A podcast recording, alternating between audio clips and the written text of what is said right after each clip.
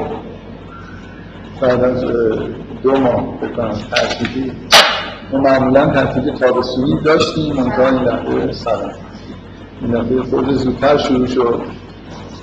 تحصیلیمون و حالا خود زودتر از شروع ترم داریم شروع کنیم من به حال نمونه یه ماه تحصیل میشه داره دارم. توجیه می‌کنم که خیلی هم اتفاق خاصی نه حالا انشاءالله خدا به عنوان تحصیل تابستونی از ما قبول بکنه. خب بذارید من برای اینکه معلوم بشه که این جلسه بعد از چه وقایعی تشکیل شده یکی دو تا نکته در مورد وقایع داخل کیولیست می‌خوام بگم. من یه ایمیلی که به کیولیست زدم شاید خیلیاتون دیده باشید.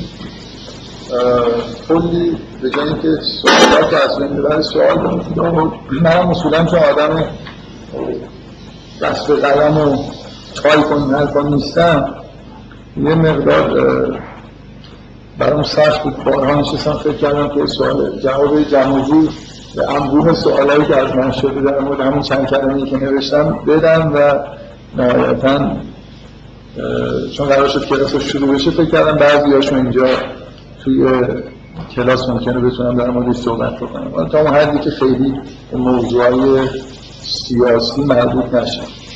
من می‌خوام تاکید بکنم اگه اون نامه‌ای که نوشتم و خونده باشی توی سه تا نکته که اونجا نوشتم نکته اولش این بود که اصولا وقتی که یه لیستی یه منظوری ساخته شده و یه کلاسی به یه منظوری تشکیل شده. واقعا به نظر من از اخلاقی خود مشکل داره که آدم از مثلا این کلاس به منظور دیگه استفاده بکنه. یا توی لیست مثلا یه جور حرفایی بزنه که مربوط نباشه. من اونجا سعی کردم اینو توضیح بدم. خیلی هم این قسمت سوالای عجب و غریب ایجاد نکرد. ولی یه ماجرایی که پیش اومد من میل دارم به عنوان تأکید روی اینکه این حرفی که دارم می‌زنم به نظر خودم معتبره بگم. ببینید یه قسمتی از اون نامه‌ای که من نوشتم در مورد این بود که من شاهد عینی یه ماجرایی بودم. توی کیولیست در مورد اون ماجرا بحث شده بود و یه جورایی یه چیزی که درست نبود در واقع گفته شد و بعدم سند مدرک آورده شد به چند تا ایمیلی که که مثلا فلان خبرگزاری هم اینجوری گفته ولی من به محتوای این چیزا خیلی نمی‌خوام اشاره بکنم. و نهایتا من احساس کردم که تموم شد و همه یه جورایی انگار قانع شدم که اینجوری بوده که فلان خبرگزاری گفته. در حالی که من اونجا بودم و به نظرم یه چیز دیگه ای دیدم من می‌خوام بگم من احساس وظیفه اخلاقی می‌کنم که بگم که ماجرا چی بوده. یعنی شاید یکی از چیزهایی که یک جورایی روی من یه فرسی ایجاد کرد که خلاصه نامه به این کیوبیست بنویسم شما حتما احتمالا این آیه های قرآن که به نوعی به شدت تذکر میدن که به اصطلاح کتمان شهادت نکنید. کتمان شهادت جرم. شما یه چیزی رو دیدید یه چیزی رو می‌دونید حالا مثلا فرض کنید مثلا یه دادگاه تشکیل شده تو این دادگاه دارن یه حکم میدن بر اساس یه چیزی که شما می‌دونید اشتباهه و اگه شما یه جوری وظیفه دارید که تو این مورد برید مثلا شهادت خودتون برید دیگه اگه از یه چیزی اطلاع دارید. حالا اینکه این چقدر این مسئله قابل تعمیمه به نظر من فقط در دادگاه نمیشه.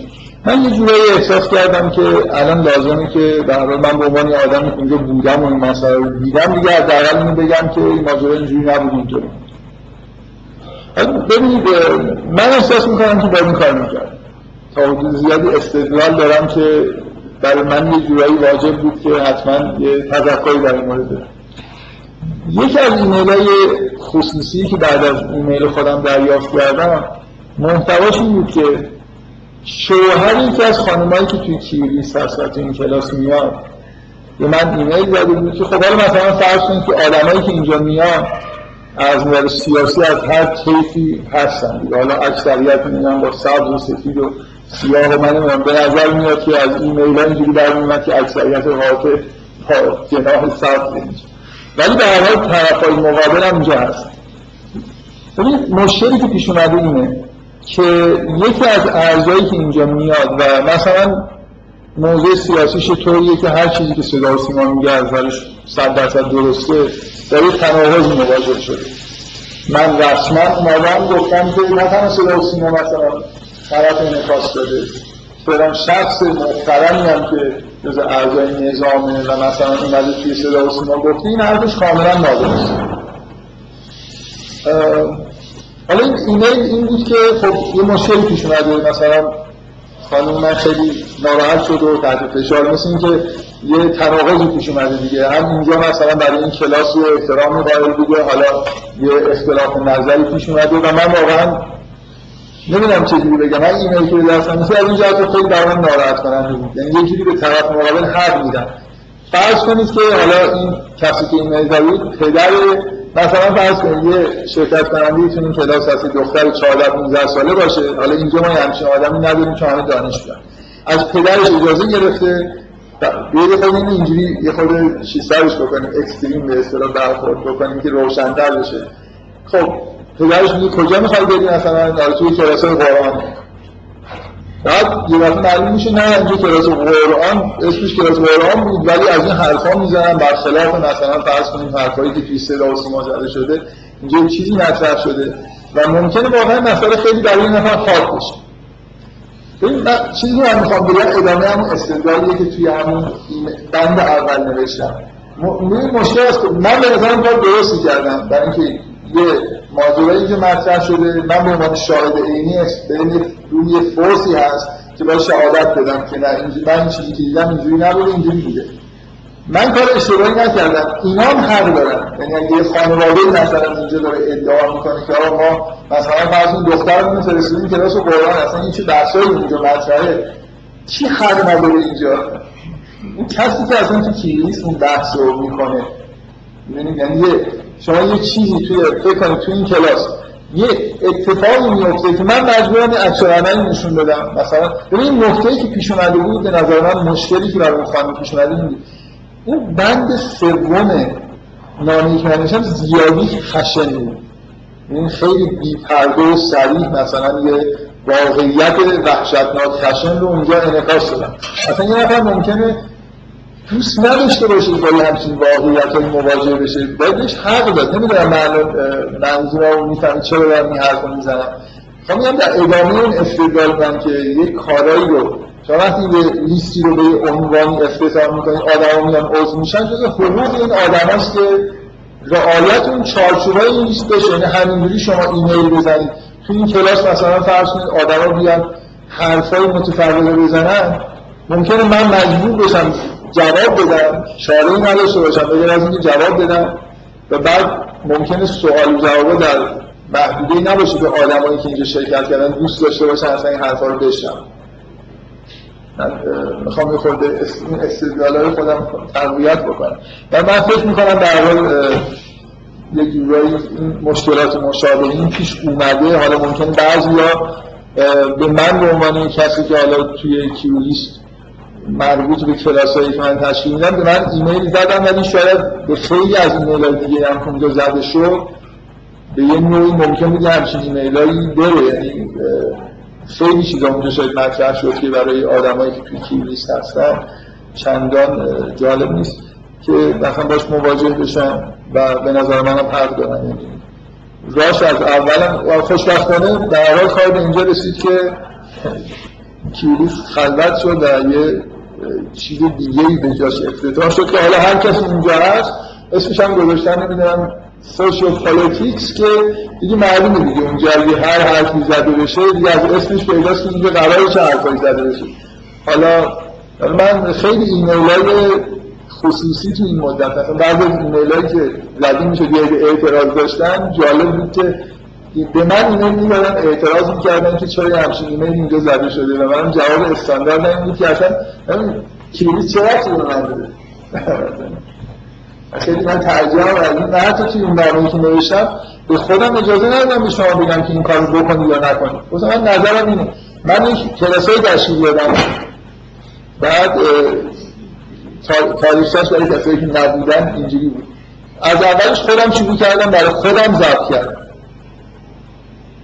با کامپیوتر دیجیتال نام نبود. اون موقع هنوز اینجوری مثلا ریکوردرهای دیجیتال اصلا تو بازار برای خودم ضبط کردم چند جلسه. بعد بعضی از من گرفتن گفتن گوش بدیم مثلا نبودم تو جلسه دوم یکی از من گرفت گفت من نبودم گوش بدم. منم دادم گوش بدم بعد خب پیشنهاد شد که خب دیجیتال قشنگ با چیز ضبط می‌کنیم و خب هر کی هم بخواد مثلا رو سی دی می‌زنیم بهش میدیم. بعد گفتن خب حالا مثلا رو سی دی داریم می‌زنیم اینترنت مثلا آپلود کنیم دیگه چه سی دی مصرف بشه بچه‌ها میرن بعد گفتن حالا خب یه لیست هم مثلا درست می‌کنیم که مثلا تازه موقع اوایل Google Group و این حرفا بود خیلی امکانات خیلی قشنگی بود یه لیست درست می‌کنیم که اگه مثلا تعطیل شد. ما با همه چیزا موافقت کردم ولی اینا که رفت من نداره. مثلا که من اعتراض بکنه که کیفیت فلان چیزی که ضبط شده بعد به من چه رفتی داره؟ من من من خودم جور معترضینم یعنی اگه الان یه چیزی ضبط نشه یا من داشتم برای خودم ضبط می‌کردم. شما من داشتید که ضبط می‌کنید حالا خراب شده یکی باید جواب منو بده نه اینکه من جواب کسی دیگه باشم. یا مثلا کیولیست هم همینطور دیگه. یه کیولیست یه لیستیه که دانشجوها درست کردن که به هم دیگه در مورد مثلا این چیزای خبر بدن. و معمولا خودم خیلی به کیولیست ایمیلی نمی‌زنم. من می‌تونم ایمیل بزنم که کرای معمولا برای اسکری می‌زنم که من نمی‌دونم که ایشون می‌زنم چون من خودم یه چیز نمی‌دونم که مستقیم با کیولیست در واقع در تماس نمی‌زنم ایشون مثلا الان مسئولی کیولیست در حال یه عالم من ایمیل دریافت می‌کردم که چرا فلانی همچین حرف می‌زده در کیولیست بندن چیکار کرد به مسئول کیولیست دارید که چرا یه همچین اتفاقی افتاد. آخرش کار به اینجا رسید که من واقعا برام تأسف آوره حالا برای جلسه باید اسکری یه نفر از کیولیست اخراج شده و اخیرا هم یه ایمیل به کیولیست داد که من چرا حذف کرد من واقعا نمی‌دونم.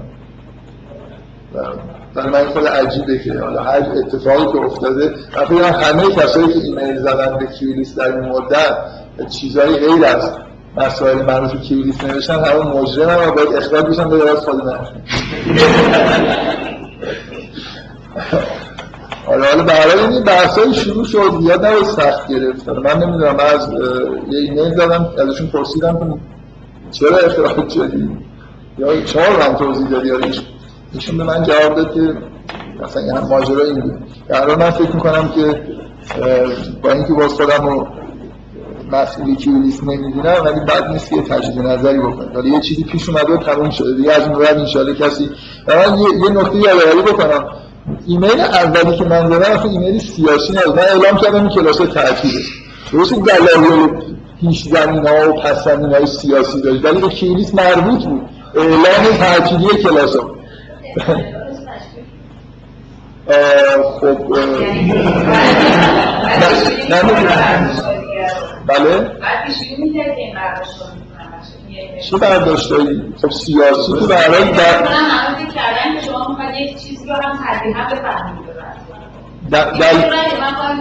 در من نمی‌دونم شما چی فکر کردید برای من بدیهی بود که اوضاع بدی پیش میاد توی کشور یعنی من یعنی یه جنبه سیاسی داریم. صرفا اعلام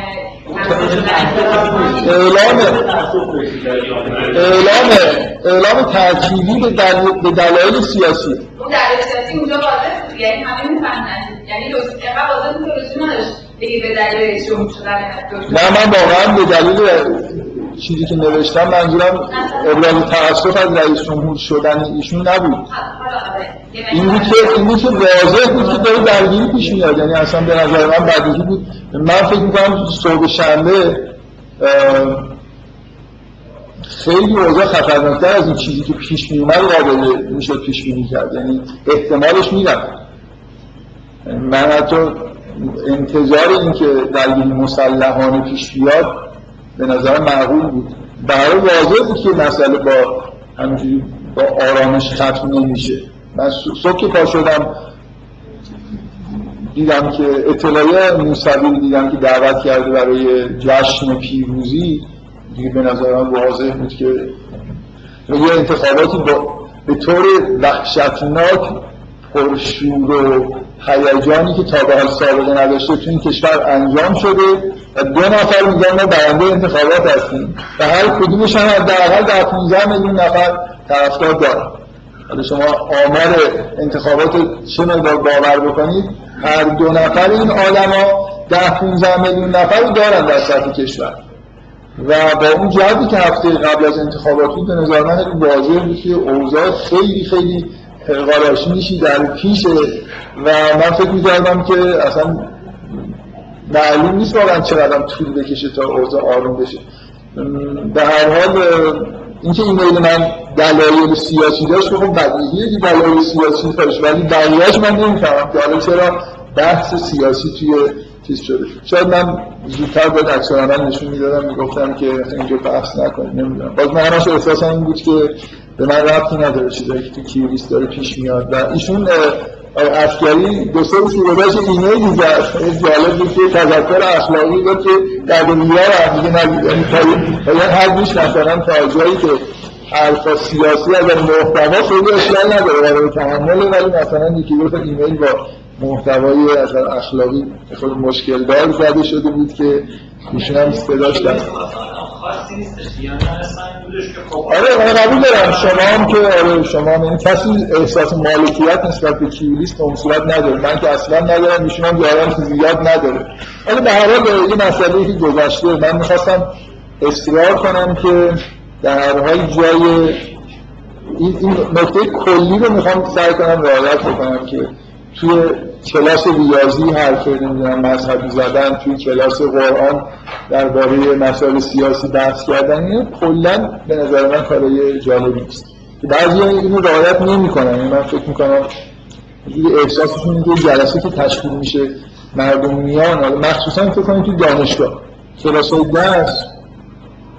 من به عنوان استاد که اونجا میرم طبق یه قراری دارم میرم قرار این درس رو بدم. اینکه برای خودم احساس آزادی بکنم که حالا هر چی که دوست دارم و مطرح کنم مثلا بیام بحث سیاسی توی کلاس بکنم مگر این توافق تلویحی انجام بشه که مردم که میان سر کلاس همه موافق بشه به نظر من برای اینا مشکلات جدیه که خیلی رعایت نمیشه. مردم که میان اینجا میشینن یه گوششون رو چیز نکردن به اصطلاح نفروختم به من اون احساس مالکیت کنم که هر چی دلم می‌خواد بگم کسی هم حق اعتراض نمیشته باشه بگذارم در من این نکته رو گفتن خود روشنش کنم به اضافه این که من خیلی قطعی نمی‌دونم که دانشگاه ها حتما. از این احتمالش من من خیلی نیست ولی به هر حال احتمالی وجود داره که دانشگاه با یه تعطیلی هایی مواجه بشن. و اگه اینطوری شد و مسئله حاد شد من واقعا اصرار داشتم که تا همین تابستون شروع کنم. برای این نذارم برای مهر ماه مثلا.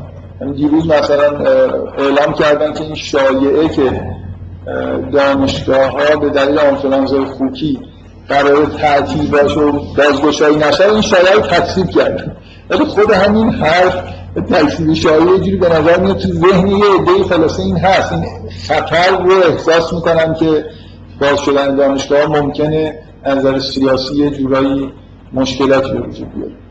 و اگه اینطوری شد من اول کلاس ها رو فکر می‌کنم مثلا تو IPM یا جای دیگه ادامه میدم وابستگی خودمون رو به کلاس رو کم بکنیم و با اینکه اونجا اومدن ممکنه برای خیلی سخت باشه دیگه حالا به صورت همین ضبط کردن و آپلود کردن و این حرفا میشه ادامه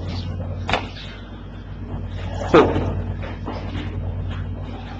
باز من یه مقدمه من توی این مدتی که یه, ایمیل خیلی ساده به نظر خودم فرستادم و بعد صد تا ایمیل من زده شد که اینجاش یعنی چه اونجاش یعنی چه که واقعا میل داشتم.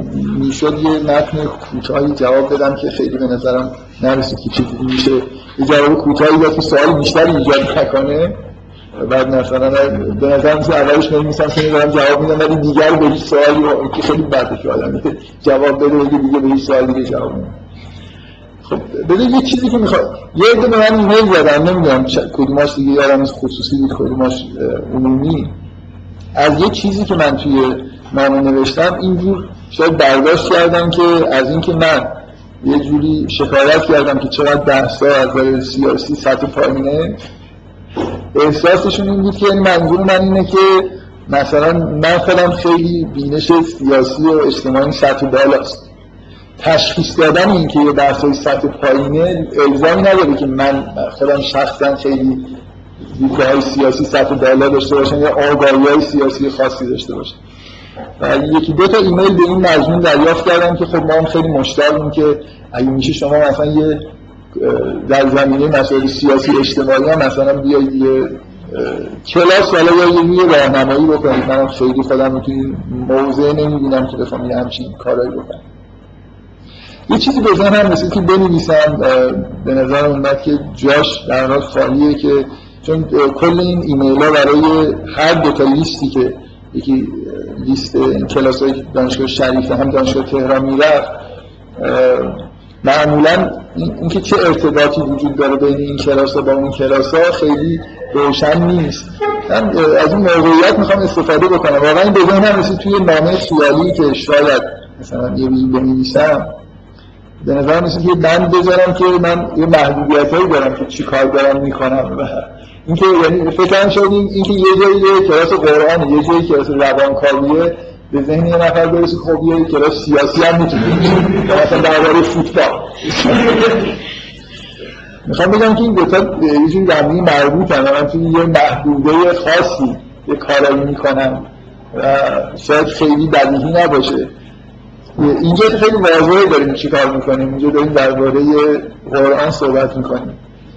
و حالا من خیلی خودم راستش آماده نکردم که یعنی داشتم میمادم یادم افتاد که بد نیست این موضوع رو توی کلاس بگم چون موقعیتی پیدا نمی کنم به طور طبیعی که توی این کلاس یا اون کلاس درباره بحث اشتراک این دو تا کلاس صحبت کنم چون دو تا جزیره جدا از هم هستن.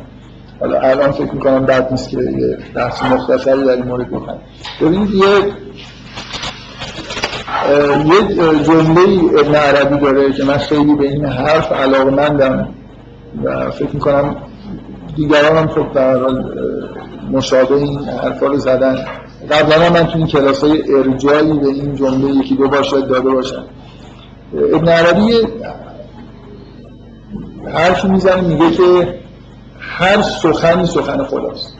کاملا اگه نگید ابن عربی گفتم معلومه که حالا یا ابن عربی گفته یا یه نفر از شاگرداش گفته یه نفر در برای این نوع این نوع به اصطلاح برخورد این ابن عربی چیزی که توی آثارش موج می‌زنه معمولا اینه که می‌خواد به شما بگه که اصلا باطلی وجود نداره.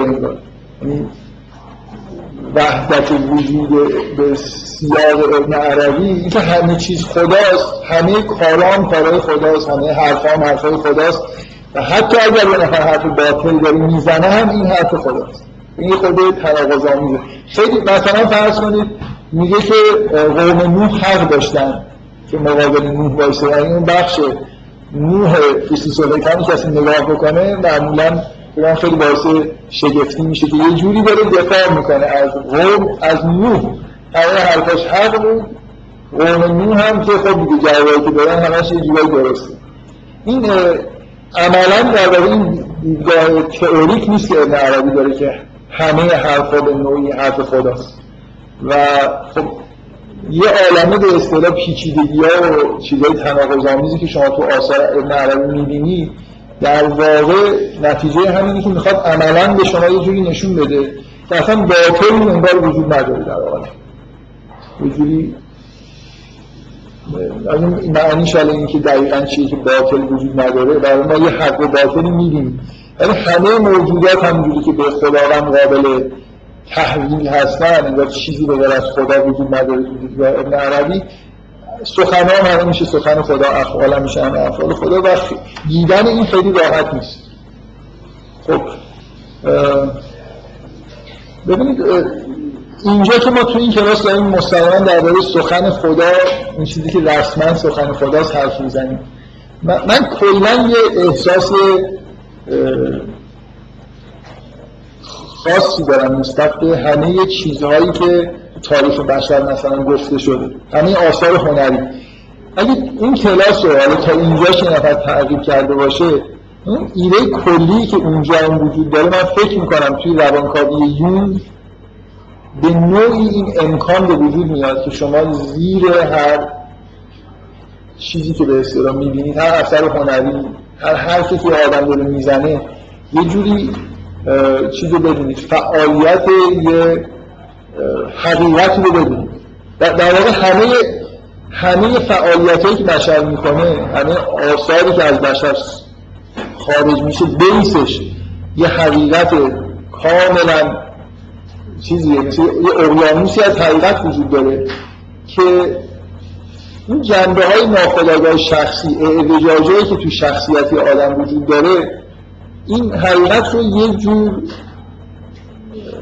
اعوجاجایی توش وارد می‌کنه و انعکاس میده. نمی‌دونم منظورم می‌فهمید شما همه آدم ها انگار به نوعی دارن درباره حقیقت صحبت می‌کنن. منتها حقیقتی که تو وجود خودشون منعکس شده. این وجود اگه یه خود این آینه شکسته باشه یا یه اعوجاجایی داشته باشه شما اون حقیقت رو یه مقدار به صورت تجربه عوض می‌دید فکر می‌کنم روانکاوی با سبک از اول که شروع شد مخصوصا با دیدگاه یونگی یه وسیله که به شما در یاد میده که یه مدلایی درست می‌کنن که یه جوری شما ببینید که توی همه مثلا آثار هنری یه جورایی تهش یه حقایق خیلی مهمی وجود داره که اصلا خود نویسنده و خود کسی که اثر خلق کرده ممکنه از اون حقایق حتی چیز نباشه آگاه نباشه. ولی حقیقت خودش رو همه جا انگار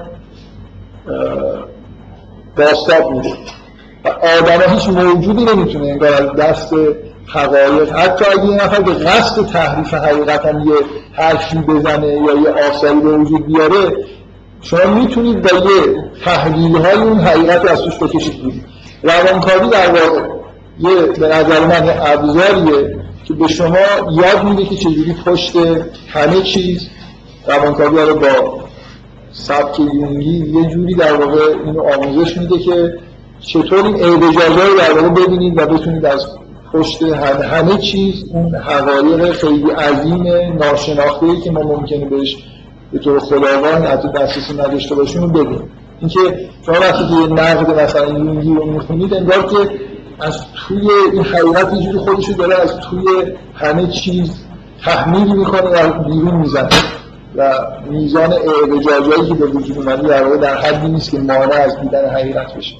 بنابراین این دو تا کلاس لینکش به هم دیگه اینه که شما اگه بخواید حقیقت سخن خدا رو بشنوی یه راش اینه که مستقیما قرآن رو بخونید اینجا سخن خدای بدون اعوجاجه.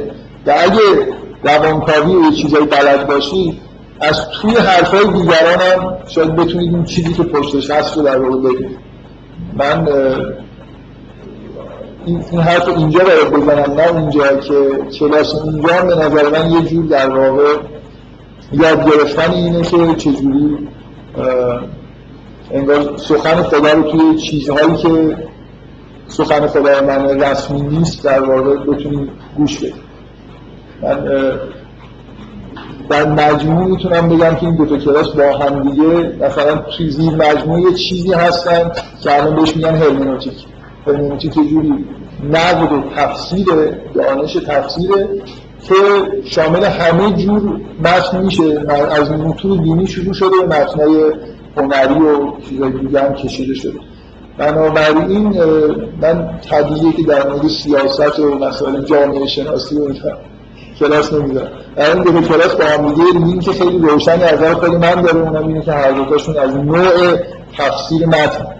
حالا تفسیر متن معنی خود مدرن کردن به معنی اینکه حتما یه نوشته هایی واقعا یه جایی کاغذ اومده باشه بخوایم متن رو تفسیر کنیم همه آثار هنری اصولا بهش میگن البته یه آدم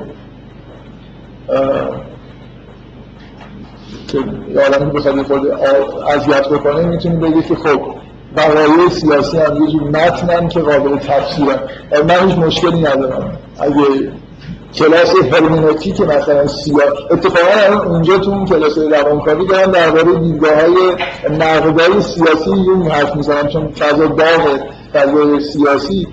آره این رو چیزا من مشکلی ندارم. بود مثلا تو این کلاس مطرح بشه. ولی به درد اوضاع احوال فعلی من نمی‌خوره بحثای خود بحثای خیلی کلی و نتایج سیاسی ازش میشه خیلی بگذارید من از فرصت استفاده کردم بگم که این کلاس جورایی تو ذهن من خیلی بی ربط با چیزایی که اینجا مطرح میشه. خیلی بی ربط نیست. باز یه نکته مقدماتی قبل از اینکه بحث شروع بکنم درباره این که ما قرار بود که هر یه ماه و نیم دو ماه یه بار یه کلاسی داشته جلسه خاصی داشته باشیم که درباره یه سوره مثلا هم کلیاتشون هم بیام بگم بعد از اون جلسه که در مورد سوره روم صحبت کردم یه جلسه در مورد سوره بقره تشکیل شد. و طبیعیه که در مورد سوره آل عمران قرار بود که ادامه بدیم و خیلی دیر شده دیگه.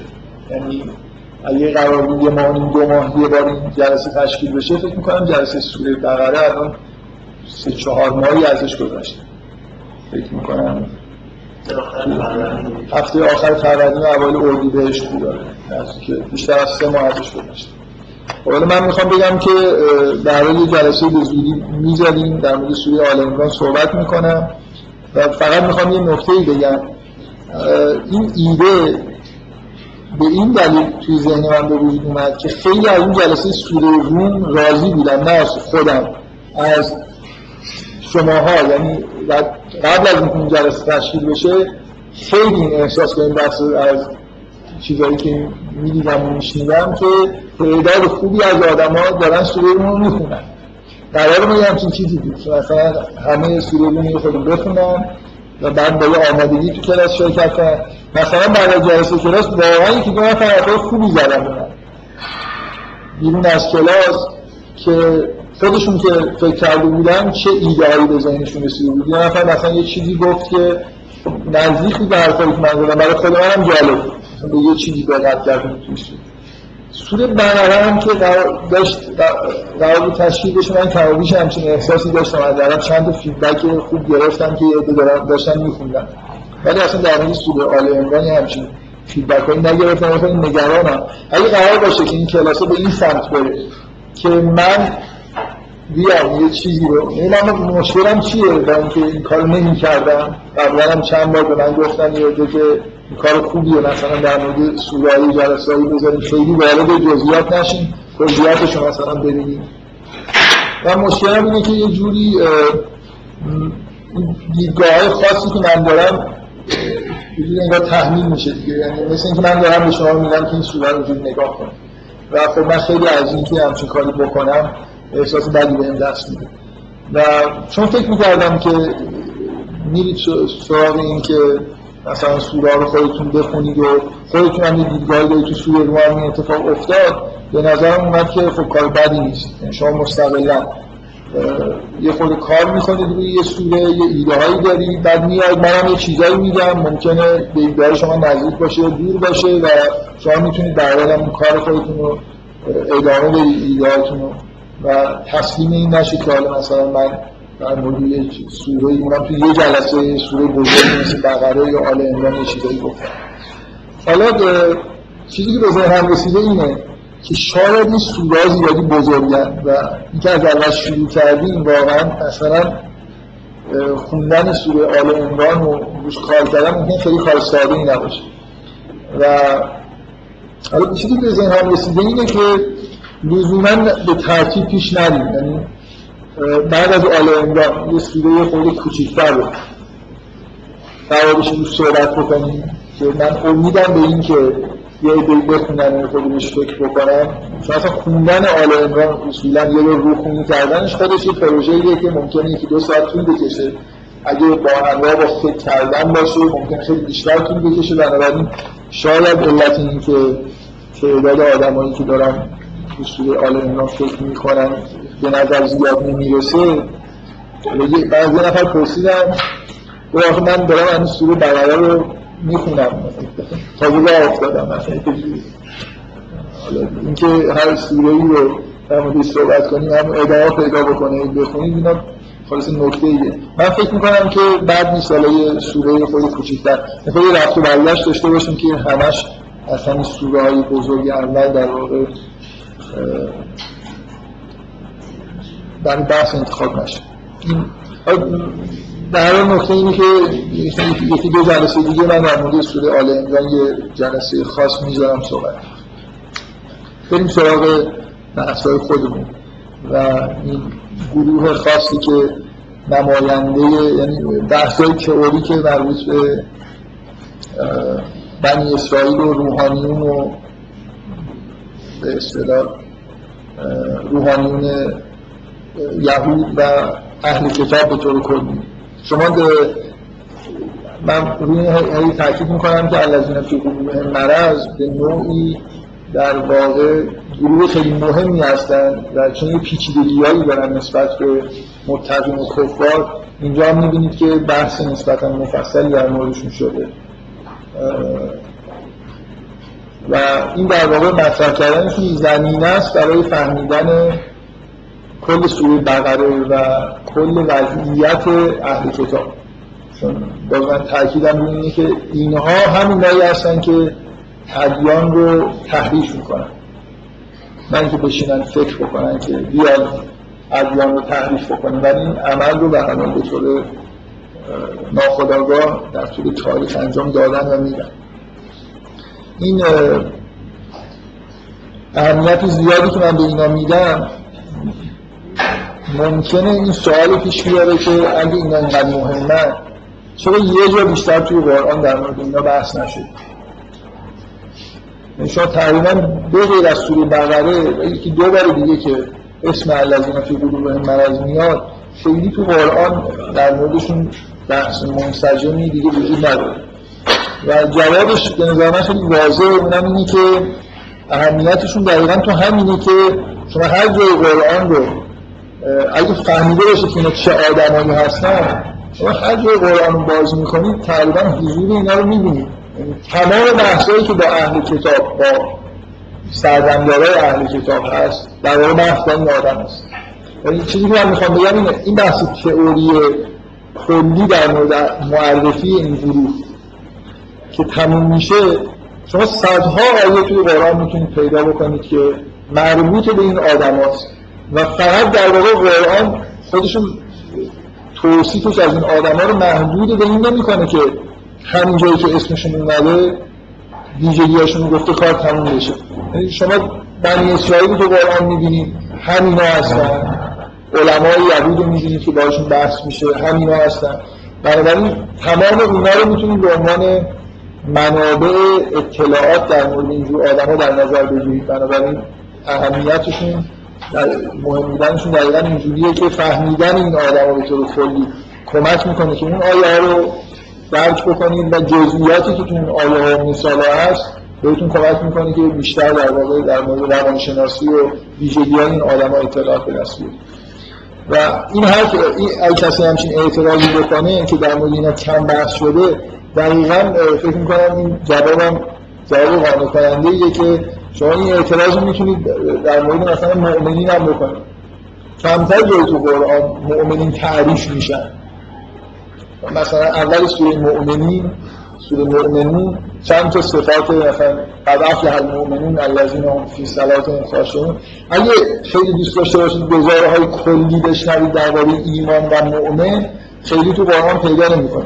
ولی تمام مثلا آیه‌ای که در مورد پیغمبرها هست در مورد پیروان راستین پیغمبر هست اینا به نوعی مشخص کردن اینه که مؤمن کیه چیه چیکار می‌کنه. مثلا سوره مؤمن یا غافر سوره ایه که تعریفی از مؤمن ارائه نمیده ولی یه مثال خیلی روشنی از اینکه مؤمن چجور آدمی اونجا زده میشه. این اصولا زبان قرآنی که بحثای انتظاری و کلی خیلی توش نیست و اگه یه مسائل کلی رو مطرح می‌کنه بعدا بیشتر در با مثال ها و نمونه های خاصی که شما اون چیزا رو در واقع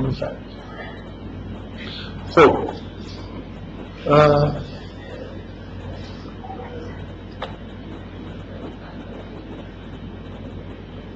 من بدون اینکه بخوام خیلی با وجود اینکه فاصله افتاده خیلی بحثای گذشته رو یادآوری بکنم. فقط یه نکته رو می‌خوام یادآوری کنم که خیلی روی این من تاکید کردم که حساب این موجودات رو از اون کسایی که تو قرآن به عنوان منافق گفته میشه از لحاظ مفهومی باید جدا بکنیم اینجا یه توصیف بیشتر روانشناسی از یه سری آدم داریم منافق یه واژه‌ایه که بیشتر جنبه جامعه شناسانی گروهیه که توی اجتماع تشکیل میشه و یه جور کارهای خاصی می‌کنن.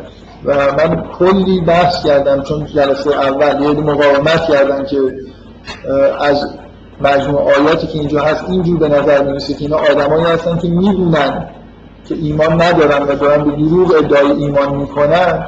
من فکر می‌کنم بیش از اندازی در مورد این بحث کردم که اینجوری نیست. من نباید تصورتون از این آدم این باشه اینا کسایی هستن که دارن دروغ میگن به این معنا که تظاهر به ایمان می‌کنن و خودشون می‌دونن که مثلا مؤمن نیست. توصیفی که از قرآن در مورد این آدم هست اینه که اینا مؤمن نیستند و ادعای ایمان می‌کنن. و بلافاصله میگه که مثلا و ما هم به مؤمنین آیه های بعد هی مرتب با اینجور چیزا که و ما یشعرون ولکن لا یشعرون لا یعلمون میگه اینا وضعیت خودشون رو واقعا درک نمی‌کنن.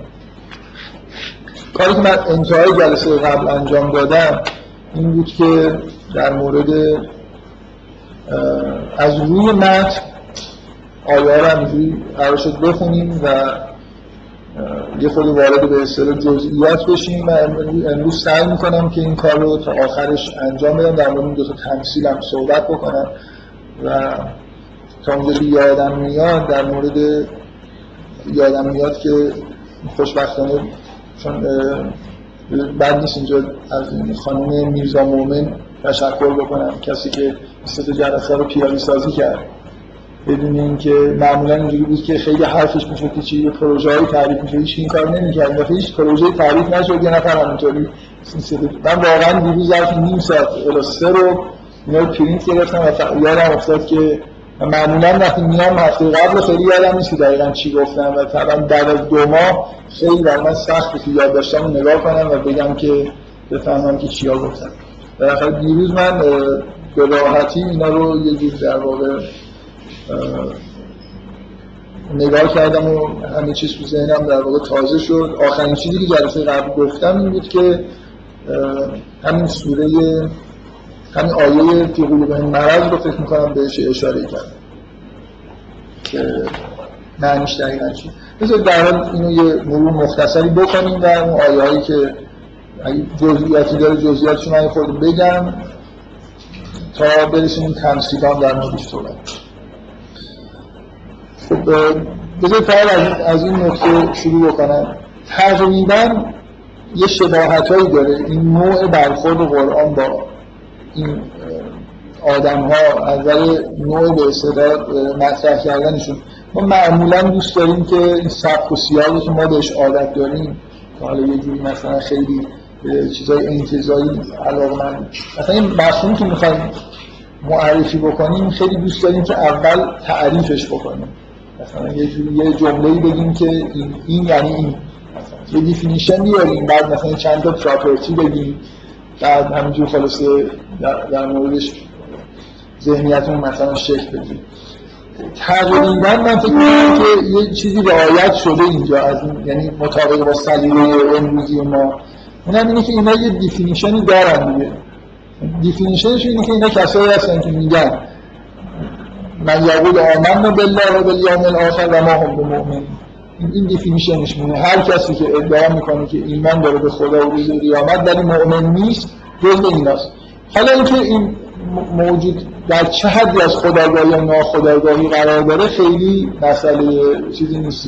یه چیزی شبیه دیفینیشن در در ابتدا هست.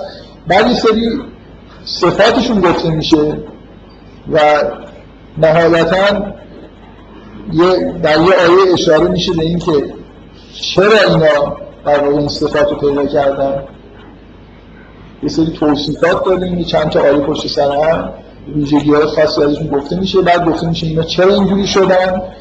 بعد دو تا تمثیل که اصلا به روش کار ما در دنیای مدرن نمی‌خوره. ما معمولا از تمثیل توی کتابای امروزی استفاده نمی کنیم ولی قرآن زیاد از تمثیل استفاده می‌کنه.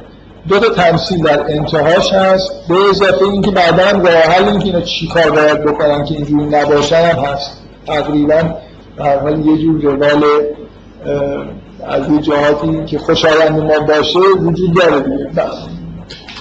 ما تو قرآن خیلی وقتا نه گزاره کلی در که شبیه دیفینیشن باشه وجود داره نه خیلی لیستی از پراپرتی ها وجود داره.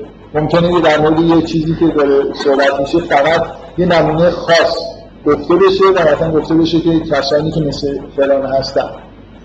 و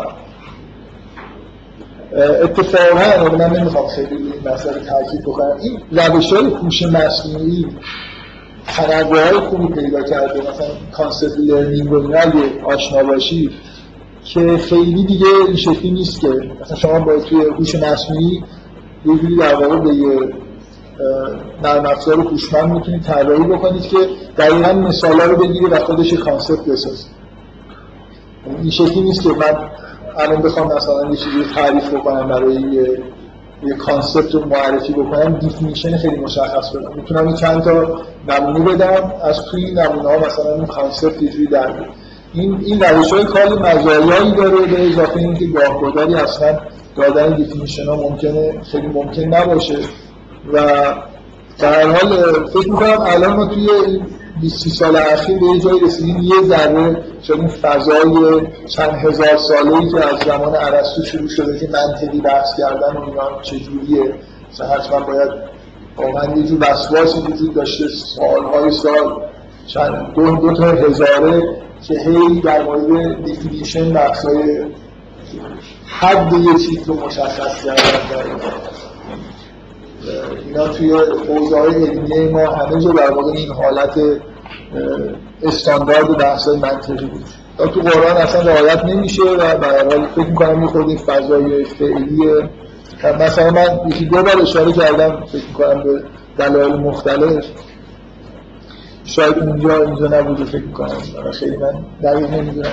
به کسایی که توی cognitive science الان در مورد نحوه کار ذهن انسان مطالعه می‌کنن یه وجود دارن که به نظر من این حرفی که دارن می‌زنن حرف خیلی قابل تأملیه و خیلی به اصطلاح چی میگن؟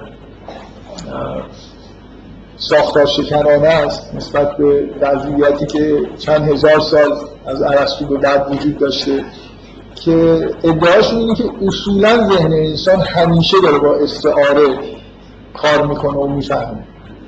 و این حرف اگه پیش بره اولا آدم مهم میگن که این حرف رو می‌زنن لیکاف تقریبا نشونه. آدم مهم توی کار حساب میشه.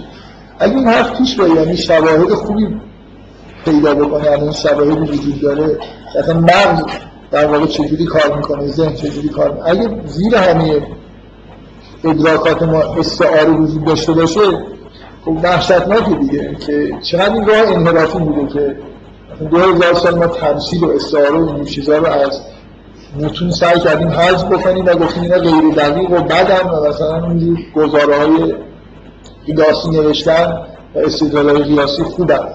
یه جور ارزش گذاری این شکلی در طول تاریخ وجود داشته. و برای شما یه تنوعی از انواع روش های سخن تو قرآن می‌بینید که با وضعیت موجود خیلی هماهنگ نیست. اینجا من فکر می‌کنم جای خوبیه برای اینکه این تنوع رو ببینید تقریبا هم یه چیزی مثل definition داریم یعنی لایه به لایه که جلو میرید به نظر میاد که از انواع اقسام ابزارا در اینکه این موجودات رو مشخص بکنید که چی هم چی کار دارن می‌کنن استفاده شد. من می‌خوام با اون قسمت های پراپرتی هاشو خود بحث کنم. بذارید قبل از اینکه وارد این بشون که اینا چه مشخصاتی دارن به این اشاره بکنم که نهایتا یه جایی بعد از اینکه چند تا ویژگی در مورد این آدما گفته میشه یه آیه کلی وجود داره که اینها اولایک الذین اشتروا الضلالة بالهدى اینها کسایی هستن که هدایت رو به زلالت رو به هدایت ترجیح دادن. یه جوری معامله کردن هدایت رو دادن زلالت رو گرفتن. و ما روایت تجارت و ما کار محتدیم من اولین جلسه که صحبت هم فکر می‌کنم در مورد اینا شروع کردم به این اشاره کردم که اصلا وجود این آدما وابسته است به اینکه هدایت نازل شده. یعنی قبل از اینکه شما دین داشته باشی از طرف خداوند هدایتی نازل یا شریعتی نازل بشه یه همچین موجوداتی با این ویژگی‌هایی که اینجا وجود نداشتن. اینا ضایعات نزول دین و شریعت و هدایت از طرف خداوند هستن و می‌خوام تاکید بکنم که این آیه صراحتا داره اینو میگه. همه اینا بچه مشترکشون اینه که به نوعی در مقابل هدایت بهشون عرضه شده و اینا هدایت رو پس زدن و زلالت رو در انتخاب کردن. و این انتهای این آیات یعنی یه جوری مثل اینه که گفتن این که اینها چی شده که اینا اینجوری شدن؟ بعد یه سری ویژگی ها گفته میشه فهم عمیق وضعیت روانی این آدم اینه که اینو دقیقا بفهمید دیگه که چرا چرا کسی که هدایت بهش ارائه میشه و زلالت رو انتخاب می‌کنه این ویژگی ها رو پیدا می‌کنه. مثل اینکه این تمثیل بعدا اگه خوب فهمیده باشید این تمثیل هم باید براتون خیلی مثلا واضح بشه. و هر حال فهمیدن این مجموعات کار ساده ای نیست. و من قصد ندارم که خیلی مکس بکنم. معمولا برنامه ما این نیست که در مورد این آیات یا در آیات بعدش یه چیزی شبیه اون کاری که مثلا در مورد سوره نور یا سوره مریم انجام دادن و یعنی وارد شدن تو همه جزئیات انجام بدن من دارم سعی می‌کنم ویژگی رو خود روشن بکنم تا یه حدی هم یه مبانی برای فهمیدنش. اینکه فهمیدنشون برمیگرده به اینکه شما اصولا در مورد انسان در مورد روانشناسی انسان یه چیزایی بدونید. یه مبانی باید داشته باشید که یه نوع روانشناسی خاص رو درک بکنید دیگه. من منظورم میفهمیدم اصلا یه مدل از انسان ارائه بکنید که توی اون مدل این آدما وضعیتشون روشن بشه. و ما اصولا در یه دورانی داریم زندگی می‌کنیم که هنوز این بحثا خیلی پیش نرفته چون الان ما بیشتر به فکر چیزای مهمتری مثل تسخیر فضا ارتباطات ماهواره‌ای گسترش تماسایی با موبایل اس اینجور چیزا هستیم در سر کلا چند هزار سالی که خیلی در مورد خودش مطالعه نکرده بیشتر درباره اسباب بازیایی که درست می‌کنه مطالعه می‌کنه. حال واقعیت اینه که ما همین الان فکر می‌کنم که مدل های به اندازه کافی پیچیده و چیز نداریم. چرا دو داست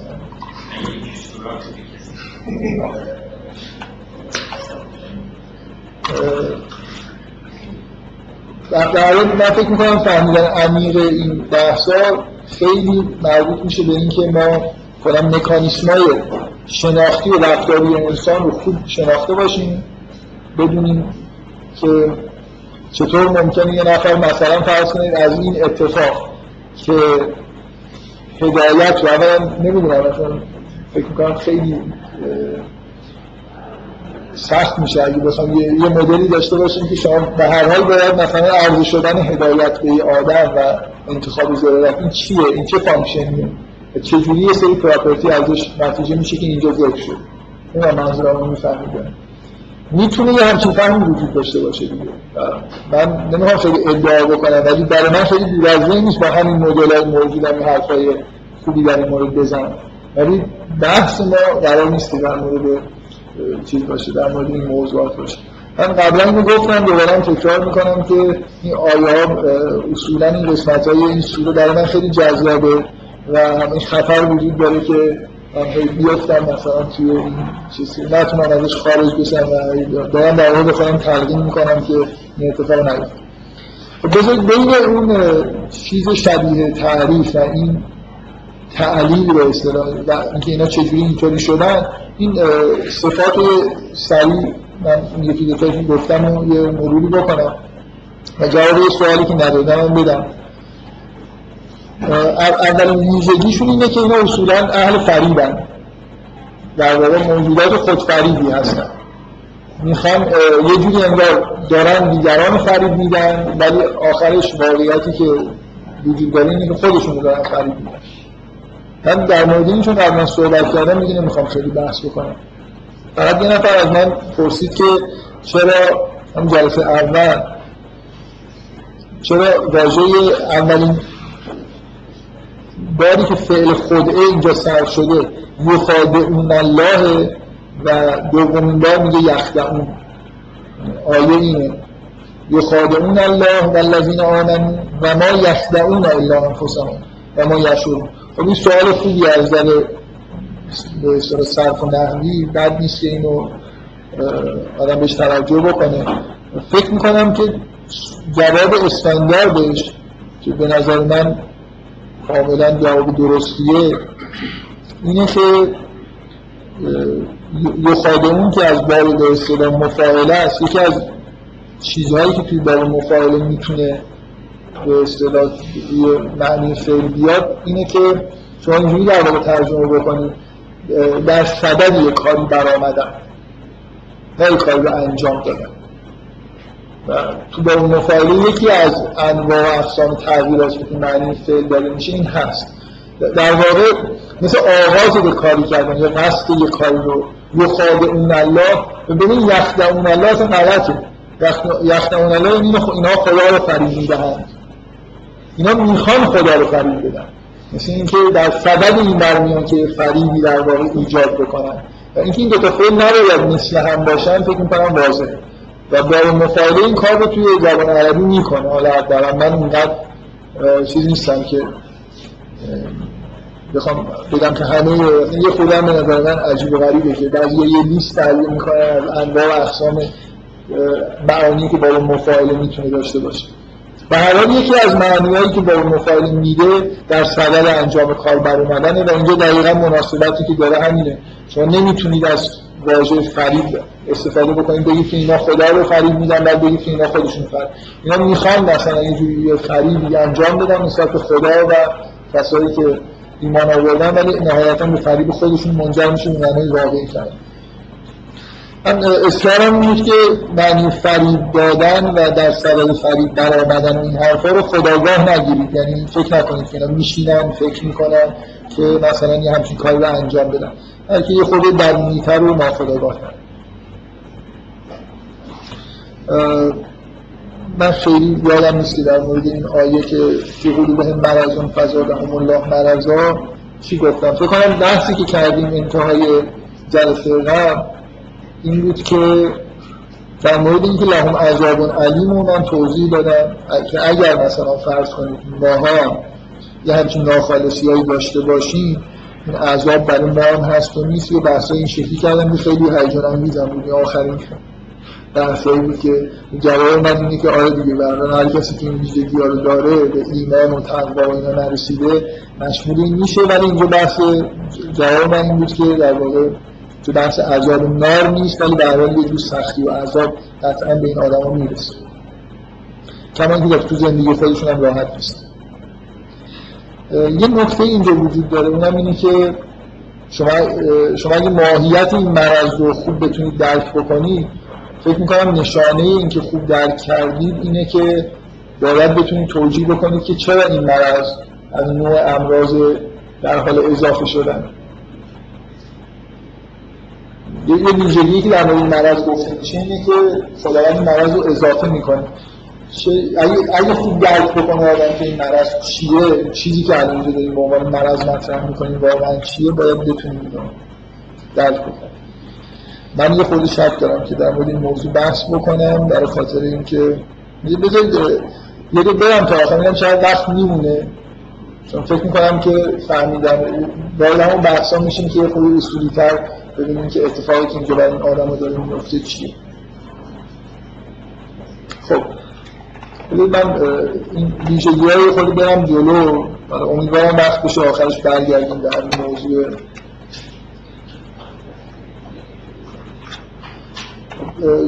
ویژگی بعدی که در مورد این آدم هست این یه ویژگی پس هست که اصولا این آدم مریضی هستن. دیگه یه مشکلاتی دارن. مشکلاتشون هم از نوع مشکلات شناختیه. مشکلات شناختیشون هم دقیقا از اونجا من میگم که در قلبشون قلب جایی که مرکز فهم و درک توی انسان به زبان قرآن نه قلب به معنای ما می‌فهمیم. حتی مرکز قلب جاییه که تفقه مثلا باشه اتفاق درک عمیق درش به وجود میاد. بنابراین مشکلات شناختی داره مرض شناختی خب باز یه ویژگی این آدم اینه که اینا وقتی بهشون گفته میشه که در زمین فساد نکنید میگن که انما نحن مسلمون. ولی یه ویژگی که به اینا نسبت داده میشه اینه که اصولا اهل فساد در زمین هستن. علینا هم المفسدون ولکن لا یشعرون این که دیگه اینجا به صراحت در لفظ اومده که اینجوری نیست که بخواد فساد کنن. ما خیلی احساس می‌کنن که مسلم در اون نمی‌فهمن از بحثایی که جلسات قبل کردیم از این آدم ما چی؟ تا حالا من سعی کردم مثلا بگم که در واقع چه, چه درکی داریم؟ این آدمایی هستن که یه جوری هدایت بهشون عرضه شده از خارج. بذارید من یه خورده یه ذره بحث کلی بکنم حداقل. همین چیزی در که خلاصه بکنم چیزی که جلسات قبل گفتم.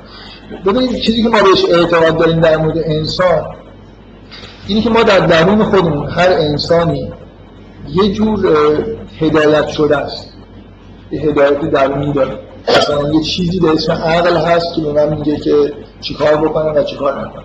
و اگه فرمانهای عقل رو عقل سالمی داشته باشم کار کنه و منم ازش استفاده بکنم این عقل به من میگه که کارهای درست چی هستن؟ حق چیه؟ باطل چیه؟ ما در درون خودمون دیگه دستگاه داریم که حق و باطل رو تشخیص میدیم درست و غلط تشخیص میدیم. بنابراین مثلا این روایتی که میگه که العقل ما عبادت الرحمن که عقل در اون چیزی که شما حرفاشو گوش بدید عبادت خدا بندگی خدا رو کردید دیگه. اصلا خداوند در درون شما یه نماینده اینا داره شما یه ندایی درونی دارید که حق و باطل و درست و غلط رو به شما میگه و اگه ازش پیروی بکنید مشکلی براتون پیش و اتفاقی که در طول تاریخ خداوند دعدش رو داده بود و افتاده اینه که این حقایقی که ما در درونمون هست از بیرون هم به ما یه دور گفته شده. یعنی در قالب زبان اینا تجلی کردن و انبیایی اومدن رسالتشون بوده که یه مجموعه ای از حقایق رو همراه با باید و نباید که چی کار باید کرد چی کار نباید کرد و هم به ما گفتن. بنابراین ما هم یه جور هدایت درونی به اصطلاح تکمیلی داریم و یه جور هدایت تشریعی که از بیرون به ما رسید. این آدم ها آدم هستن که در معرض اون هدایت اینا حرف حادی درونی خودشون رو که گوش نمی کردن و نکردن و نمی کنن از بیرون هم چیزایی که بهشون گفته شده رو طبعا هدایتی که از این بهشون عرضه شده رو نپذیرفتن. یعنی بهش عمل نکردن. حالا ببینید اینکه این هدا... رسیدن هدایت به این آدم ها چیه؟ خب یه نفر در زمان یه پیغمبری مثلا قرار می‌گیره و اون پیغمبر یه چیزایی میگه و دقیقا معنی رسیدن هدایت در معرض سخن پیغمبر قرار گرفتن. ما هم که در زمان هیچ پیغمبری نیستیم برای شریعت و حقایق دینی و اینا به نوعی حالا با یه نویزی به ما از کانالایی رسید. قرآن دستمون هست مثلا با مسلمان و روایات هست و کتابای دینی که می‌تونیم بخونیم و حقایقی رو توش درک بکنیم.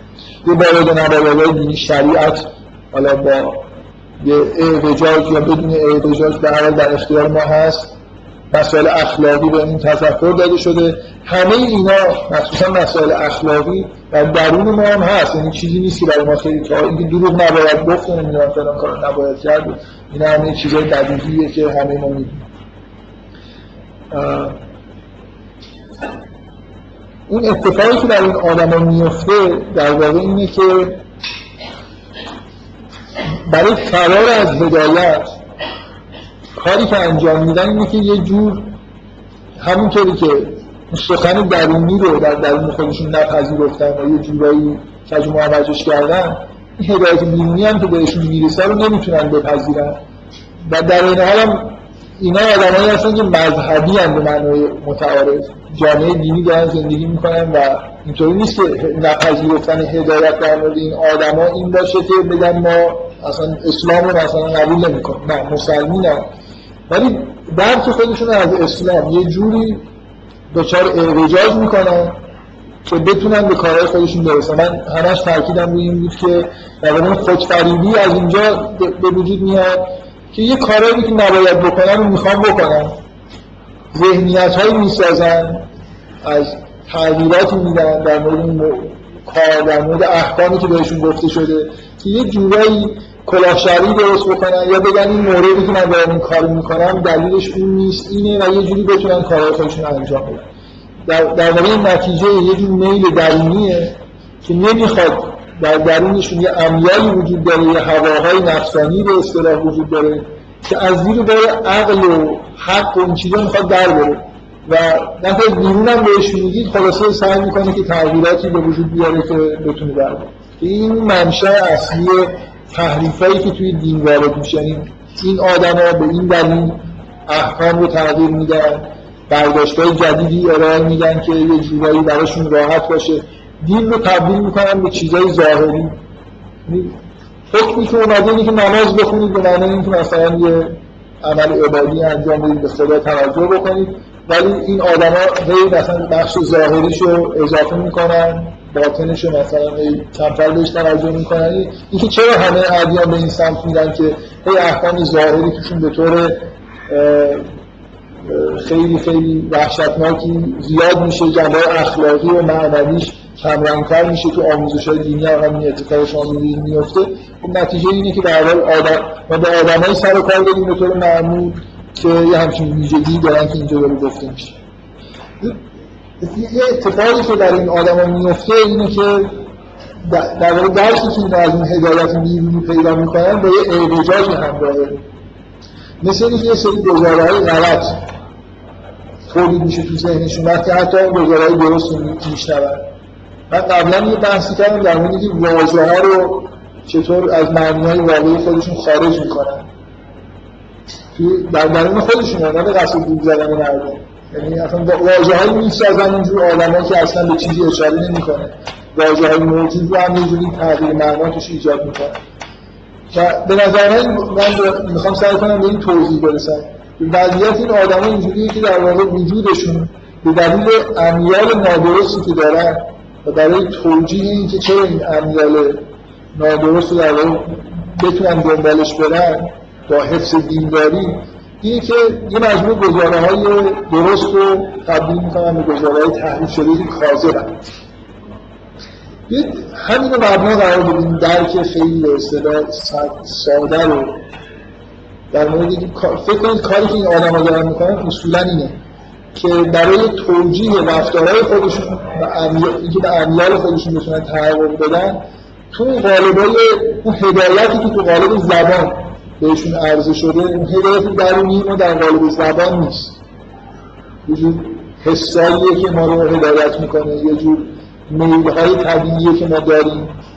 ولی هدایت بیرونی همون هدایت درونیه که به قالب زبان ریخته شده. این آدما وقتی این هدایت بهشون عرضه میشه و مسلمون میشن مثلا مؤمن میشن به عبارتی و کلشون میپذیرن تو درکش معنی کردن گزاره ها واژه ها اعرجاج ایجاد می‌کنه. من می‌خوام واضح نیست که اگه شما یه گزاره های غلط رو در یه سیستم از گزاره ها بکنید زمان که میگذره این مجموعه گزاره های غلط رو اعرجاج پیدا کرده رشد می‌کنه. خب اگه, اگه مرازشون اینجوری در واقع تعبیر بکنید که اینا آدمایی هستن که بیماری شناختیشون اینه که یه مجموعه در واقع درکای به یه دلیلی درکای نادرست تولید می‌کنن. یه آدمی که وارد همچین وضعیت بیماری شد به طور طبیعی بیماریش گسترش پیدا می‌کنه. یعنی همینطور این میله های خلافی که وجود داره هر روز برای انجام دادن اینا یه تغییرات میده. گزاره های نادرست هم تو ویژگیشونی که وقتی با گزاره های درست ترکیب میشن گزاره های نادرست تولید می‌کنن.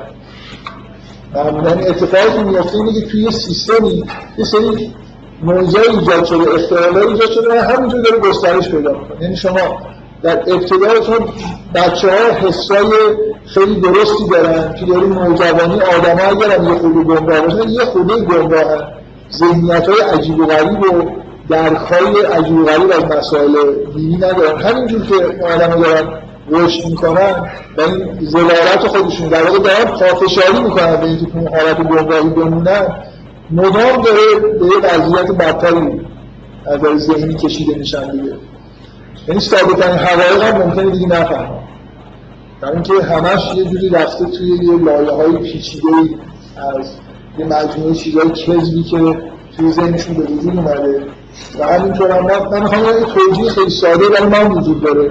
که این نوع مرض که در واقع اینه که ذهنشون کذب تولید می‌کنه در خاطر اینکه لازم دارن این کذب ها رو که بتونن به اون خیاط آنچنانی خودشون ادامه بدن.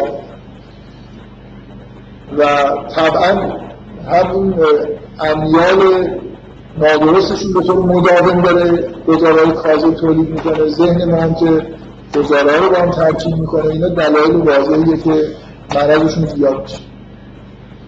واقعا مثل اعوجاجی که به وجود اومده یه انحرافی که همینجور هر چقدر که میگن به انحراف های بیشتری در رو می‌رسن. بنابراین یه جور بیماری ثابت در یه حدی متوقف شده نداره.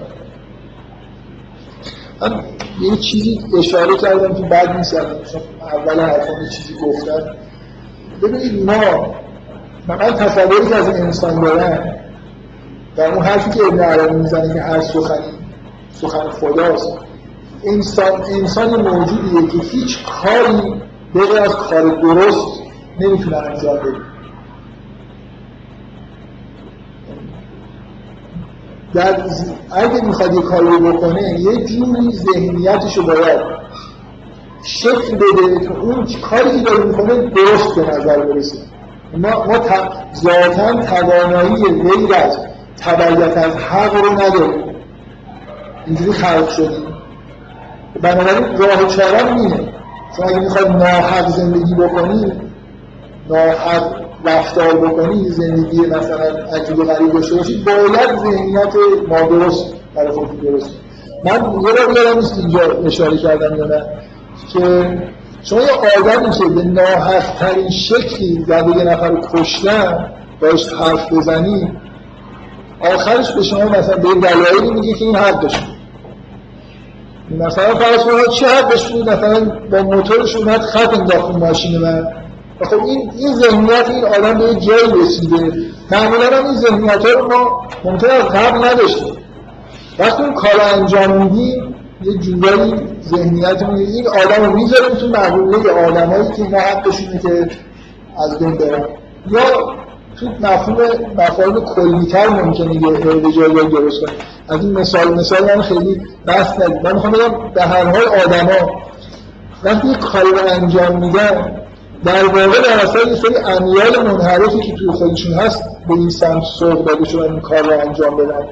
ولی یا یه واقعیت رو میپوشونن. یا یه چیزایی رو تغییر شکل میدن. برای اینکه خودشون رو در واقع کار خودشون رو توجیح بکنن. این اینکه اینکه امیال ما و کارهایی که ما می‌کنیم رو ذهن ما تاثیر می‌ذاره من می‌خوام این تاکید بکنم که تمام تفکر معنوی و عرفانی تمام طول تاریخ نمی‌خوام بگم فقط ادیان.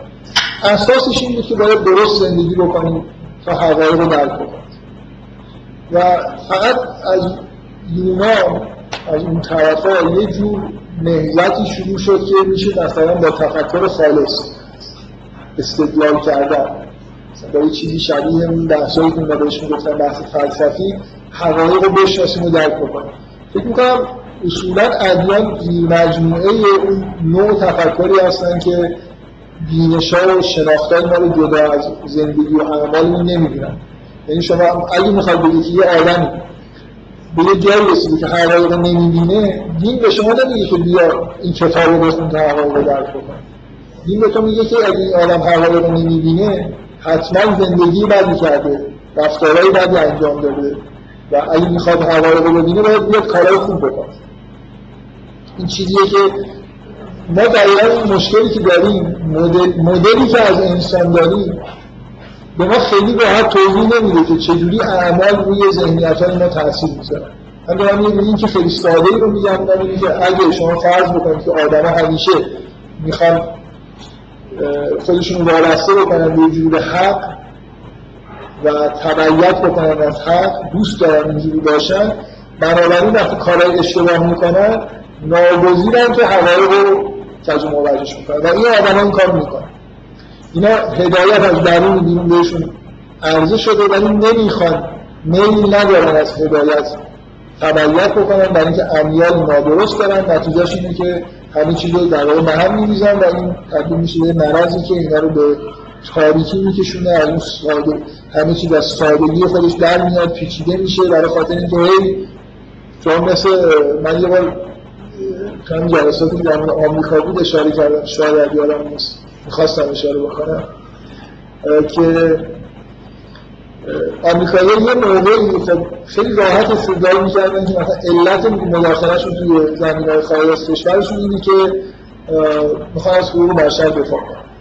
بعد خب یه جاهایی خیلی مثلا یه چیزی چرب چیزی بود و نتونستن از خود جلو خودشون بگیرن به جای حمله نکنن. اونجا خیلی مشکل حقوق بشر هم مثلا بود. مجبور شدن مثلا از کودتای شیلی توی کودتای ضد دموکراتیک بود حمایت کنن بعد اونجا رو خب یه جوری دیگه توجیه کردن که اینجا درسته که بله اینجا حقوق بشر رعایت نشده و ما قبول داریم که این آدم خوبی نبوده ولی چون نمی‌دونم فلان طور بود مجبور شد این کار بکنه بعد این موردی پیش اومد که اونطور هم نبود ولی باز نتونستن جلو خودشون بگیرن. همیشه یه فرصایی از طرف مثلا لابیای سرمایه‌دارا و سهمیستان این است که کارایی رو بعد یه توجیهات دیگه شما همینطور در طول مثلا 100 سال اخیر نگاه کنید توجیه های مثلا ذهنیت وزارت امور خارجه آمریکا هی پیچیده و پیچیده تر میشه. برای اینکه این مورد اینا رو جا یه جایی دیگه. خلاصه من به اونجا حمله نکردم ولی به این حمله کردم. یه مورد مثلا با اون گزاره کلیه نمی‌خونه هی به تفسره بزنم و اتفاقا تو کشور خودمون قوانین تفسره هم اینجوری به وجود میاد. یه قانون کلی خیلی ساده وجود داره. بعد حالا یه جایی موردی پیش میاد نمی‌خوام این کارا رو بکنم برای مثلا پسر فلانی اینجا برای مثلا معاف بشه. بعد یه تفسره می‌زنن که کسایی که اینجوری و اینجوری هستن. بعد یه تعدادی زیادی ممکنه مشمول بشن. بعد این تفسره بزنن که اگه اونجوری باشه نه.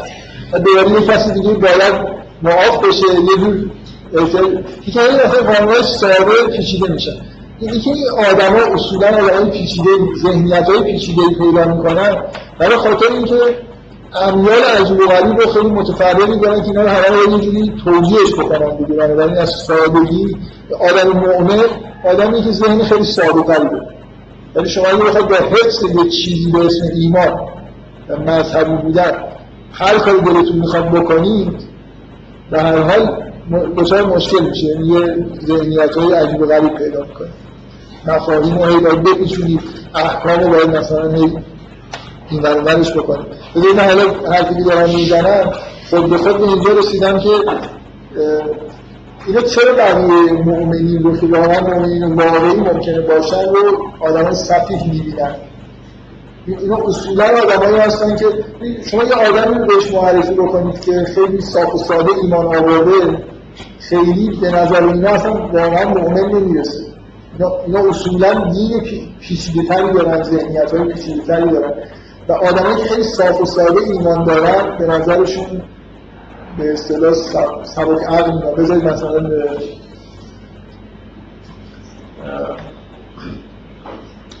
مثلا یه آدمی رو در نظر بگیرید. من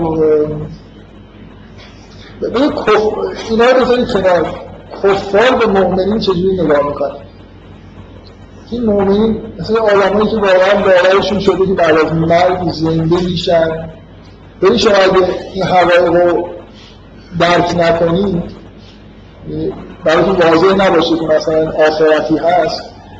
احساستون چیه؟ احساستون اینه که این آدمایی که این حرفا رو پذیرفتن آدم های صاف ساده بودن مثلا بهشون گفتن که آخرت هست اینا باور شده حالا بر اساس این فکر می‌کنم آخرت هست مثلا میرن جون خودشون به خطر میزن آدم احمدی هستن.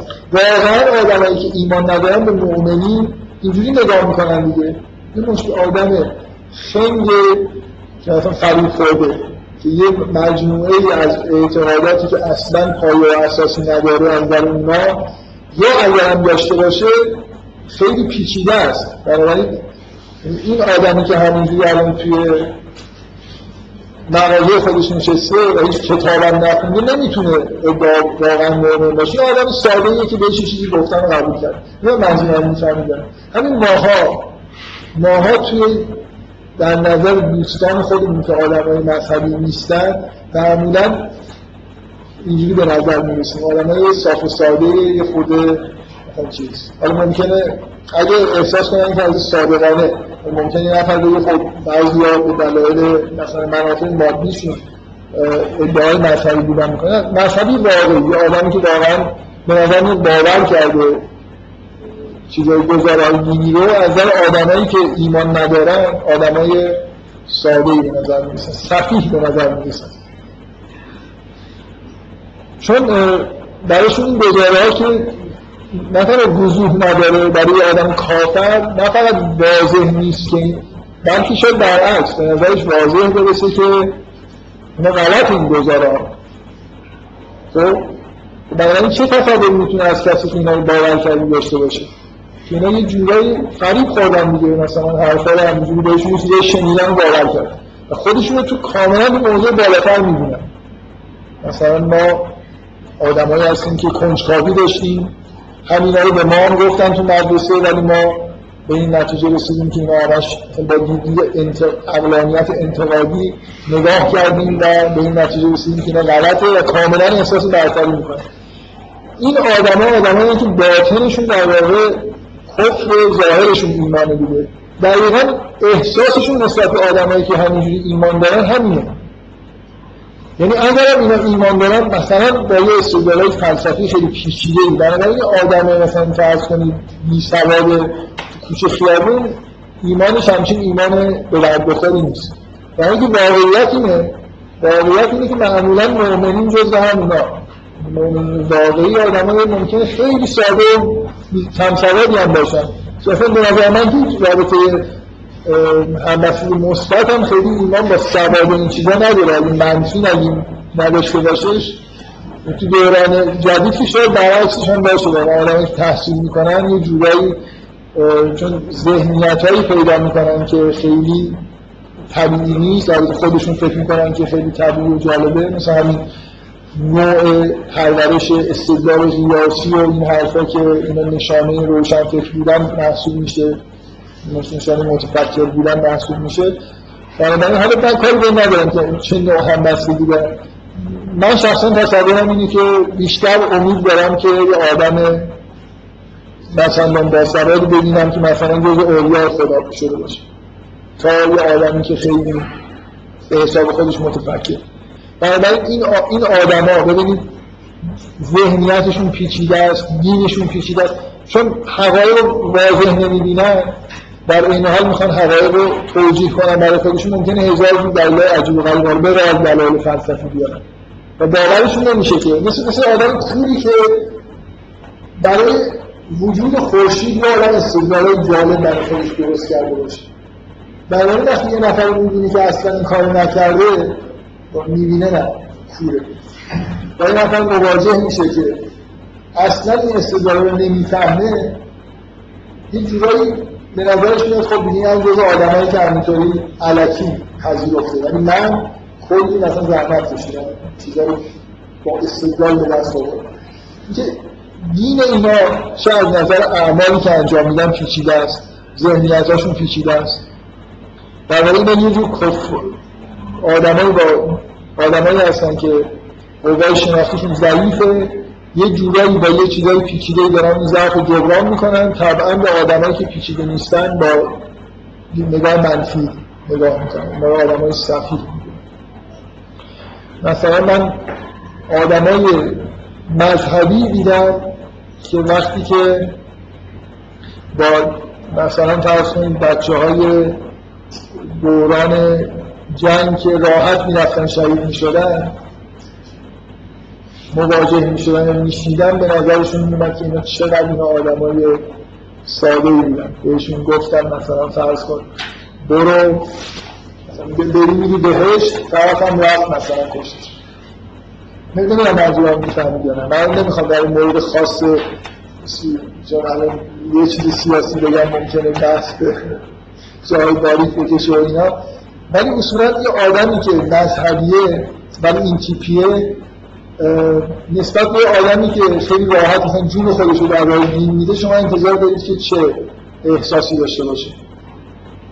معمولا احساسش اینه که مثلا طرف همینجوری یه چیزایی بهش گفتن قبول کرد و جون خودش هم داد. در که خودش که اصلا حاضر نیست جون خودش رو بده قطعا جالا پیچیدگی وجود داره تو شرایطی که مثلا آدم شهید میشه. ممکنه الان هنوز ما شرایط ایجاد نشده باشه و دررسی بشه که مثلا اینجا آیا این جنگ مثلا در حدی هست که آدم داره تو هزار دنگ و فنگ داره دیگه هیچ کاری رو ساده انجام نمیده. بفرمایید چون سوال.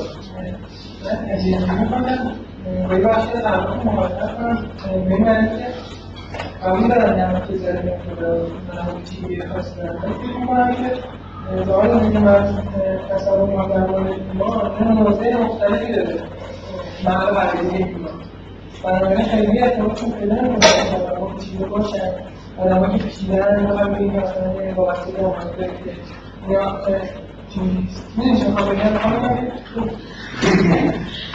این چیزی که میگه که الزامن که حالا این همبستگی آمانی هم این آدم و اونا اصلا این بحث نیست که اون دست اصلا ایمان وجود داره یا می‌خوام بگم اصلا مختلفه شما می‌خوام بگید همبستگی من بیشتر نفت کردم که همبستگی مثبتی بین شما برجونی ما این اصلا قرار نیست که بگیم یکی آدم چیزی آدم ها مشخص می‌کنه آدم نظر ما.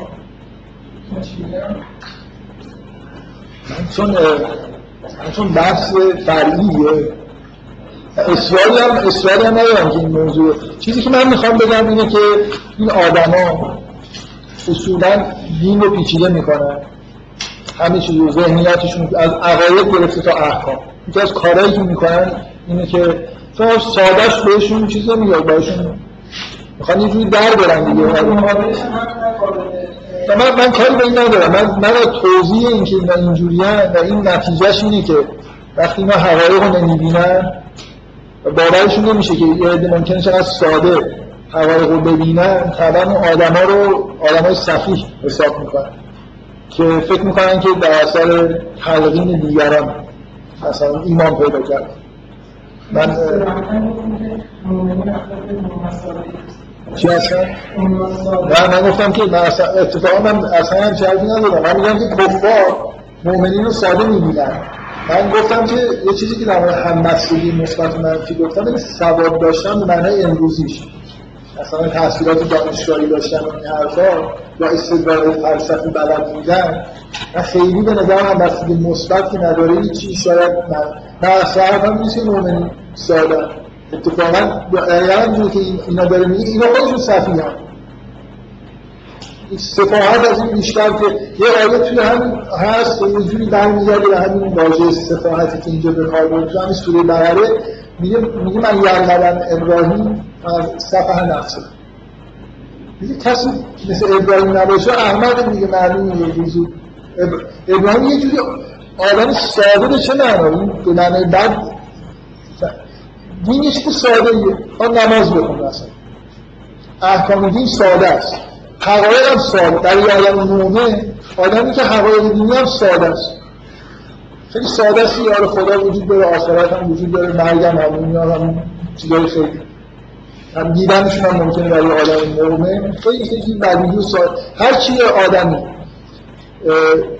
قوای شناختیش بهتر کار بکنه سادگی بیشتری براش وجود داره که به این حقایق برسه. بنابراین خیلی خودش رو پیچ و تاب نمیده بیانش هم ممکنه. چون پیغمبران نمی‌بینید تو قرآن چقدر ساده حرف می‌زنن. اصلا میگن ما نمی‌بینید اینه دیگه مثلا. خب چرا صدا رو عبادت می‌کنیم لازم چیز خیلی پیچیده آدمی که خیلی واضحه همین چیز براش بیان خیلی ساده هم پیدا می‌کنه. و از طرف آدمایی که اون چیزا رو نمی‌بینن ممکنه این سادگی بیان کلمه ساده که شما معنی بد میده ساده معنی کسی که فریب می‌خواد مؤمنین که فریب نخوردن اینا هستن که آدم فریب خورده هستن. خیلی همه چیز پیچیده کردن. آخر چی خورد؟ خودشون میخوردن. خودشون رفتن زندگی مثلا یه دوره تو دنیا بودن بدترین درس ممکن گذروندنش آدم مؤمن فریب خورده نیستن دارن بهترین درس ممکن زندگی می‌کنن. نمی‌دونم من چیزی که می‌خوام بگم. میگم بین آدمای آدمای کم منظور من همبستگی با این آدمای پیچیده به معنای کسایی که ذهنیت های پیچیده دارن فلسفه بلدن یا عالم معلومات مثلا دارن من همبستگی مثبتی توی زمان حال نمی‌بینم. بین ایمان داشتن به معنای واقعی فرمون با این نوع ذهنیت پیچیده داشتن. ولی سادگی معنی این آدم گول می‌خوره مؤمنین دقیقا کسایی هستن که اصلا گول نمی‌خورن.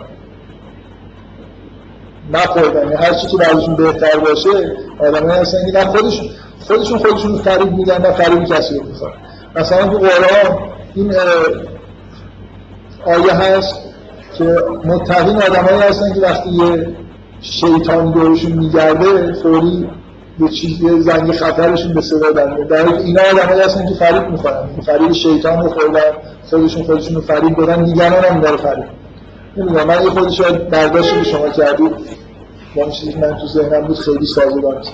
در من نکته که می‌خواستم بگم اینه که چرا اینا آدمای مؤمن من واقعی کلمه رو اگه کسی باشه رو آدمای ساده و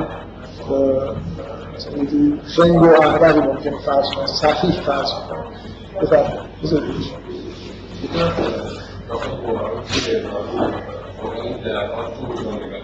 ببخشید. بشن جان باشید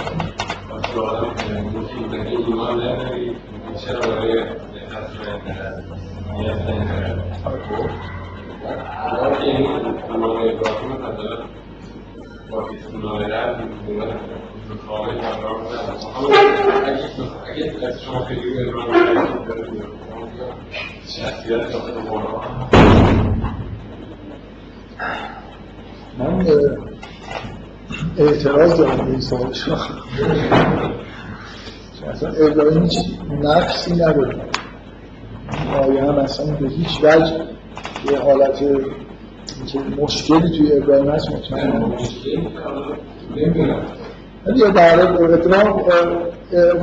ابراهیم کسیه که اتفاقا به این آیات از این طریق مربوطه که اون کسیه که نمونه قلب سلیمه میگه که الا من الله به قلب سلیم در ادامه توصیف ابراهیم توی قرآن اومده. یا مثلا همین که کسی که از ابراهیم تبعیت نکنه الا من سفه نفسه یعنی چیزای لینکای بین ابراهیم و آیات اطرافش با این آدم هست که درست ضد این هست. اینا مشکلشون اینه مثل ابراهیم نیستن. در حال سوالتون خیلی چیز نیست. یعنی اصلا اینکه احساس منفی توی اون موضوع اطمینان قلب اونجا وجود داره خب حالا اینجور آدم ها واضحه که چرا کارهای مفسد فل ارزن خرابکاری می‌کنن در حالی که با ادعاهای خیلی چیزی هم ممکنه همراه باشه. اصلا عمدی بودن ایناش هم مطرح نیست دیگه. طرف واقعا اصلا احساس می‌کنه که نماز مثلا اینجوری باید خونه تا خوب اثر بکنه. کار عجیب غریب چیزایی در مورد دین در مورد رفتارهای دین مراسم. مراسم خیلی خوبه دیگه. این آدم مراسم تولید می‌کنه. اصلا باید اینجوری بکنید اینطوری بکنید یا نمی‌دونم حالا یه من خیلی نمی‌خوام مثال اجتماعی اینا بزنم. به هر حال در آدمایی که دین توی وجودشون تحریف شده اینو به بیرون هم انتقال میدن. یعنی شروع می‌کنن همونطوری که خودشون کارهای خراب انجام میدن دنیا رو هم اینجوری خراب می‌کنن. یه آیه توی سوره بقره هست که میگه که مثل در واقع یه جور حالت اکسیجر شده همین آیات من الناس من یوجه بکر قول و فی حیات دنیا. میگه که آدمایی هستن که میان حرف می‌زنن مثلا تعجب می‌کنی از اینکه چقدر حرفای خوب دارن می‌زنن. میگن وقتی در میگردن تمام با تمام وجود انگار دارن تلاش می‌کنن لیه یکر هر سال اصل.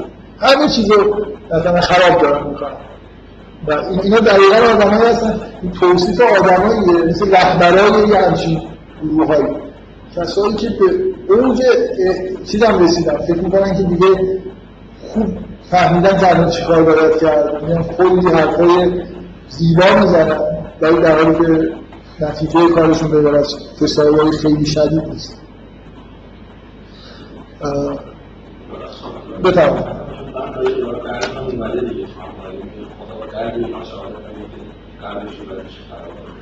من پیدا نکردم. آره یعنی این آیه و من گردم بر ملت ابراهیم رو پیدا کردم ولی اونو من الان خیلی حضور ذهن ندارم که. شما نمی‌دونیم شماره آیش چنده؟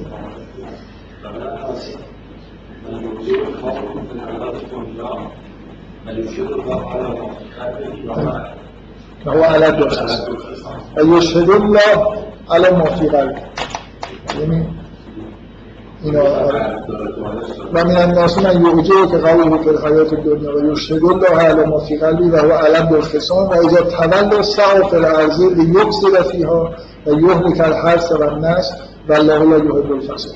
یه حالت دیگه اوج مثلا همین حالتیه که همچین آدمایی پیدا میشن. ذهن مثلا مؤمنین هم خیلی هم قسم های غلیظ می‌خورن که مثلا چقدر نیات خیر اینا دارن بعد میرن و می‌بینید که چه افتضاحایی ممکنه به باز سوال خوردن دیگه.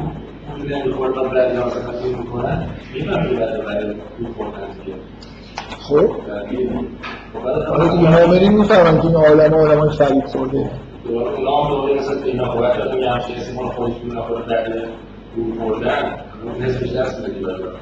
بعد کجا هم کرد. ایمانش اصلا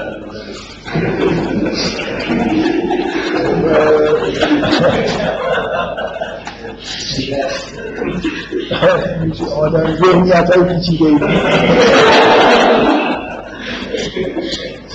خب حالا قرار نیست که ما از روی این ملت تشخیص بدیم که جزء کدوم ها هستیم و نیستیم. اینا اینجوری هم من فکر می‌کنم مؤمنین اصولا خیلی سرشون توی کار این نیست که اون این یکی صفیه اون یکی چیه. یه فرق اساسی اینه که اصولا اینا آدم های اینجوری هستن که نه اون صفیه این مؤمن زندگی خودشون دارن. وقت این کار کنن من یه خود دارم نگران میشم که چون میگن یه شیشانیم بیشتر یه یه زوری یه خود یه چیز کنم. سریعتر برم اون تمثیل دارم در موردش خود صحبت بکنم. زیاد دیگه روی موضوع مکس نکنم. من چیزایی نوشتم اینا رو بذارید نگم زودتر برسیم. یه, یه نکته فقط در مورد این که بیشترین جایی که شاید این احساس ایجاد میشه که اینا یه جور آگاهانه ای دارن همه این کارا رو می‌کنن این آیه آخریه که و اذا لقوا الذین آمنوا قالوا آمنا و اذا خلوا الی شیاطینهم قالوا انا معکم انما نحن مستهزئون همین که اینا خلوت با شیاطین دارن یعنی چی؟ با شیاطین نامرئی یا نه با یه آدم هایی که اونا اینجا اصطلاحا به عنوان شیاطین ازشون استفاده شده اگه آدمایی هستن که مثلا موجودات شیطانی هستن انسان های بدی هستن و اینا با اونا رابطه دارن و میرن بهشون میگن که ما داریم اینا رو مسخره می‌کنیم خب یه خودی به نظر میاد که دیگه اینا خیلی چیز نیستن دیگه از اجتماعی هم ارتباط با مثلا آدم های کافر یا یه جور آدم های عجیب و غریبی دارن و در این حال دارن میگن که چیزن حالت استهزا نسبت به مؤمنین دارن. این که اینجوری نیست یعنی همچین برداشتی از آیه درست نیست. و من می‌خوام یه خورده فقط در مورد صحبت بکنم.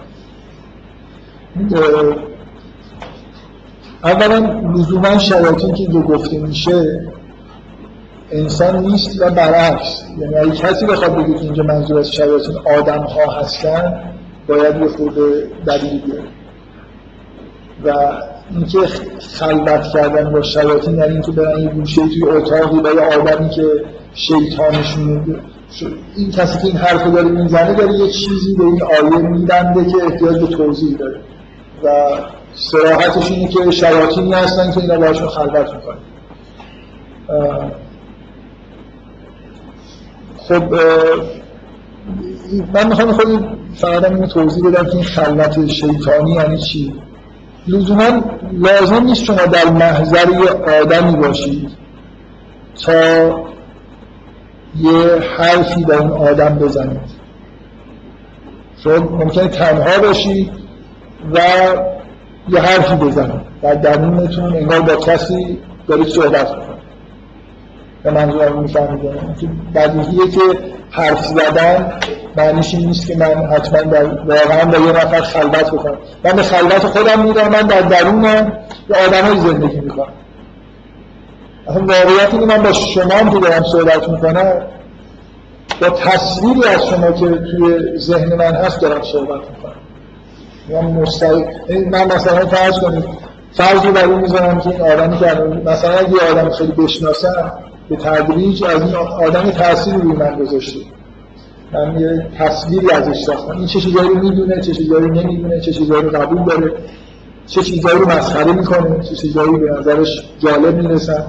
مثلا وقتی من مقابل یه نفر وای نیستم و برخلاف اون چیزی که واقعا تو ذهنم هست یه حرفی می‌زنم برای خوشاینده اون این نتیجه اینه که من فکر می‌کنم این آدم از این حرفا خوشش از فلان چیز بله آدمایی که اصولا خیلی شخصیت محکمی ندارن ویژگیهاشون این و هر کسی که می‌رسن برای خوشایندش چیزایی میگن اگه اون از چیزایی بعدش میاد شروع می‌کنن بد گفتن اگه از چیزایی خوششون فکر می‌کنن خوشش میاد شروع می‌کنن مثلا اگه قبلا یه چیزی رو مسخره کرده باشه جلوی اون جرأت نمی‌کنه حرف مثلا فلان آدمو بزنه چون یه جورایی فکر می‌کنه که این از اون بعدش میاد. منظورم می‌فهمید ما با یه عالم تصویر از آدمهای دیگه توی ذهن خودمون زندگی می‌کنیم. و گاهی با این تصاویر ممکنه حرف بزن خودمون انگار در خلوت نشستیم خودمون در محضر یه آدم دیگه انگار داریم فرض می‌کنیم و یه جوری جوابش بدیم خیلی از آدما مثلا وقتی که یه ماجرای پیش میاد پیش خودشون میگن یه فلانی بود یه چی می‌گفت. اگه فلانی بود چیکار می‌کرد؟ مثل اینکه وقتی یه آدم خیلی بود کسی که تاثیر گذاشته انگار همیشه کنارش وایساده و این داره جواب هم باید یه جوری بده تو حرفایی که داره می‌زنه. موضوع اینه که این تصاویر بیشتر هم شیاطین هستن تا اون آدم ها من یه بارم قبلا به مناسبت این حرف زدم. شما ممکنه یه آن یه کارایی بکنید برای جلب رضایت مثلا فرض کنید پدرتون. و خیلی کارهای بدی هم بکنید. چون فکر پدرتون دوست داره که شما این کارها رو بکنید. اون کارها رو نکنید. برای که ممکنه هیچ وقت پدرتون واقعا همچین چیزی رو از شما نخواسته. یعنی برداشت کاملا اشتباهی. یه چیز تحریف شده تو ذهنتون از خواستهای دیگران ممکنه به وجود بیاد که بر اساسش کلی از کارهای درست رو نکنید و کارهای غلط رو بکنید. بعدا ممکنه متوجه بشید که مثلا بعد از چهل سال بگید من تمام زندگی رو مثلا اینجوری به فکر می‌کنم برای خاطر تو در میگم من کی گفتم؟ من اصلا بدم میاد این کارا که من میگم این تصاویر می‌تونه تصاویر شیطانی باشه واقعیت اینه که همه آدما عمیق رو بهشون نگاه بکنید از کارهای درست خوششون میاد از کارهای غلط بعدشون میاد. اینکه چطور در ذهن یه آدم تصویری از یه آدم دیگه جا می‌گیره که برای خاطر رضایت مثلا فرض این آدم کلی اشتباه زندگی می‌کنه اینجا یه دخالت های شیطانی ممکنه وجود داشته باشه. حالا این دخالت های شیطانی ها واقعا چون آدم خاص در بیرون اتفاق افتاده اون آدم واقعا این چیزایی خواسته از این شخص به دلیل اینکه شیطان رو منحرف کرده. یا نه اصلا این در این کانال ارتباطی شیطان دخالت کرده و یه تصویری ساخته که اون تصویر به این آدم داره فشار میاره که یه کارایی رو بکنه یا نکنه. منظورم الان می‌فهمید در محضر شیاطین بودن این شیاطین از طریق در واقع تصاویر واقعی یا تحریف شده از آدمایی که اطراف ما مثلا در درون من دارم زندگی می‌کنم. من در خلوت هستم ولی یه جوری دارم اینا جواب این شیاطین رو میدم. من واقعا آدمایی رو فکر می‌کنم که می‌تونم بگم شناختم تو زندگی خودم. یه جوری درک درست ممکن از این ماجرایی داشته باشه ببینید اصلا توی خانواده های زندگی کردن که دین رو به مسخره می‌گیرن طرف الان یه جوری گاهی اوقات ممکنه چیزای دینی می‌بینه خوشش میاد. ولی جرأت درون خودش هم حتی جرأت نمی‌کنه که از یه همچین چیزی خوشش بیاد. در اینکه این چیز مورد تمسخر بوده در اون قانون خانواده بزرگ شده. یعنی مجبوره که یه جوری انگار خودش رو بزنه به, به این حالت مسخره کردن. یه چیزی از بهش فشار میاره. ولی اینکه یه جایی داره آدم مذهبی مثلا آشنا شده اصلا تحت تاثیر آدم قرار گرفته ولی اون تصویر والدی که مثلا در درونش هست اون بهش فشار میاره که یه جوری اینو خرابش بکنه. من چیزی که می‌خوام بگم اینه که این خلا شیاطینه معنیش نیست که آدمی واقعا وجود داره اینا هر مدت یه بار میرن در محضرش توی اتاق خلوت. خلوت هم باید باشه دیگه. تو اون اتاق میشینن در محضرش و به اون گزارش میدن که نه ما این حرفایی که زدیم به این آدما اینا رو مسخرش می‌کردیم این خود حالت برداشت فانتزی از این آیه است که هم با واقعیت جور در میاد هم که این مفهوم شیاطین رو داره عوض می‌کنه کسی که اینجوری میفهم چون حرف از این نیست که اینا در محضر آدمهایی میرن و اگه در مورد انسان واژه شیطان به کار ببرید باید چیزی دیگه تو قرآن اصولا وقتی میگه شیطان یعنی اصلا شیطان. به از من چیزی که می‌خوام بگم این که خود ساده تر و رئالیستی تر این آیه داره اینو میگه که این آدم خلوتی دارن با بعضی از شیاطین. این شیاطین در واقع همین تصاویر شیطانی که تو ذهن خودشون هست. ممکنه حتی دوستی داشته باشن که واقعا وجود داره در عالم خارج. ولی حتی لازم نیست که همچین موجودی واقعا وجود داشته باشه. کافیه که انعکاسش تو ذهن این آدم انعکاس شیطانی بوده باشه. لازم نیست پدرش مادرش دوستی کسی بهش فشاری واقعا آورده باشه. و چیزی که من می‌فهمم از این آیه همین توصیف اینه که اینا از درون خودشون حالا توسط خارج تقویت میشه این درون یا نمیشه مهم است در درون خودشون همچین موجودی همچین موجوداتی سر کار و در مقابل اینا یه جوری در واقع انگار عالمشون میده ممکنه با مؤمنین یه جوری چیز باشن معاشرت داشته باشن و به نظرشون در واقع به دلیل اینکه همچین فشارهایی از درون دارن بعضی از این کارهای مؤمنین به نظرشون مسخره می‌رسه. مثل یه آدمی در نظر بگیرید که میاد جز مؤمنین میاد مسجد مثلا. با بعضی از این آدمایی که به نظرش آدمای خیلی ساده هستن که همه چیزو باور می‌کنن و همینجوری مثلا میرن خودشون رو به کشتن میدن میشینه صحبت می‌کنه تا وقتی با اونا هست و بله بله مثلا انسان شهید می‌شود بله به بهش میره و فلان. بعد برمیگرده به خونه لازم نیست کسی ببینه سرش کنه میگه آدمای احمدی مثلا پیدا میشن اینکه همین حالت همین که مثلا به نظرش مسخره اینو چجوری طرف مثلا همین چیزا رو باور کرده؟ یه چیز مسخره ای توی رفتار مؤمنین ممکنه به نظرشون برسه. لازم نیست کسی رو ببینن. درونشون یه همچین احساسی دارن. این چیزا یه جورایی این نوع چیزی که اینا بهش میگن و سادگی به نظرشون مسخره نیست. همین کافیه که یه چیزی به نظرشون مسخره برسه. اینکه میگن که حتما به کسی بگن و اینا نیست. من سعی کردم من توضیح بدم که لازم نیست که این رو به این معنا بگیرید که اینا دوستان خاصی دارن که میرن بهشون گزارش میدن. ببرن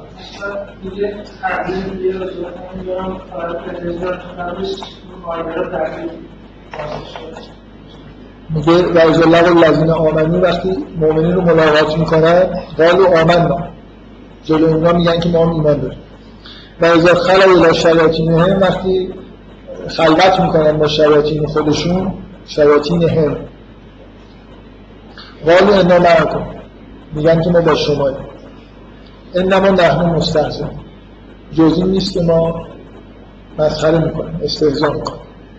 الله یستهزئ بهم. خداست که اینا رو به مسخره گرفته.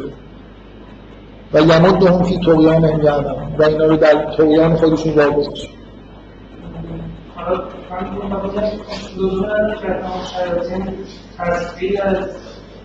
انسان ها باشن. یه جو عوائد آره.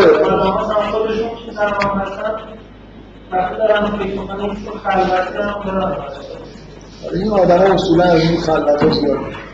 با خودشون حرف بزنن همش در مثلا یک از ویژه من جلسه اول گفتم یک از ویژگی هاشون در واقع اینه که خیلی تحقیق چرا ایمان دارن به دلیل والدشون بهشون اتفاقا این آدمایی هستن که خودشون به ایمان نرسیدن. اینا توی محیط مذهبی به دنیا اومدن یه ایمان ایمان رو پذیرفتن. ولی ندیدن. عقاید دینی رو بهش نرسیدن خودشون آدمی که در تاثیر والدین یک ویژگی‌هاشون دیگه همش در درون شروعه ای داره توضیح میده ای داره بحث می‌کنه با یه آدم. با چیزی که اصلا وجود نداره. یعنی اینکه در واقع ذهنش توسط نیروهای خارجی انگار هی داره کنترل میشه.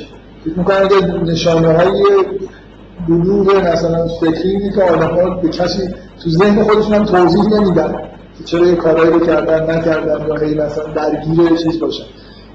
یه بعضی از آدم ها همیشه در محضر دیگران هستن. در خیرات هم که هستن یه جوری انگار در محضر دیگران. و یه جوری حالت توی جمع بودن حالت طبیعی شد. خیلی موجودات تنهایی اصلا وجود نداره. اینکه وجودشون وابسته به جمعیه که توش مثلا زندگی کرد.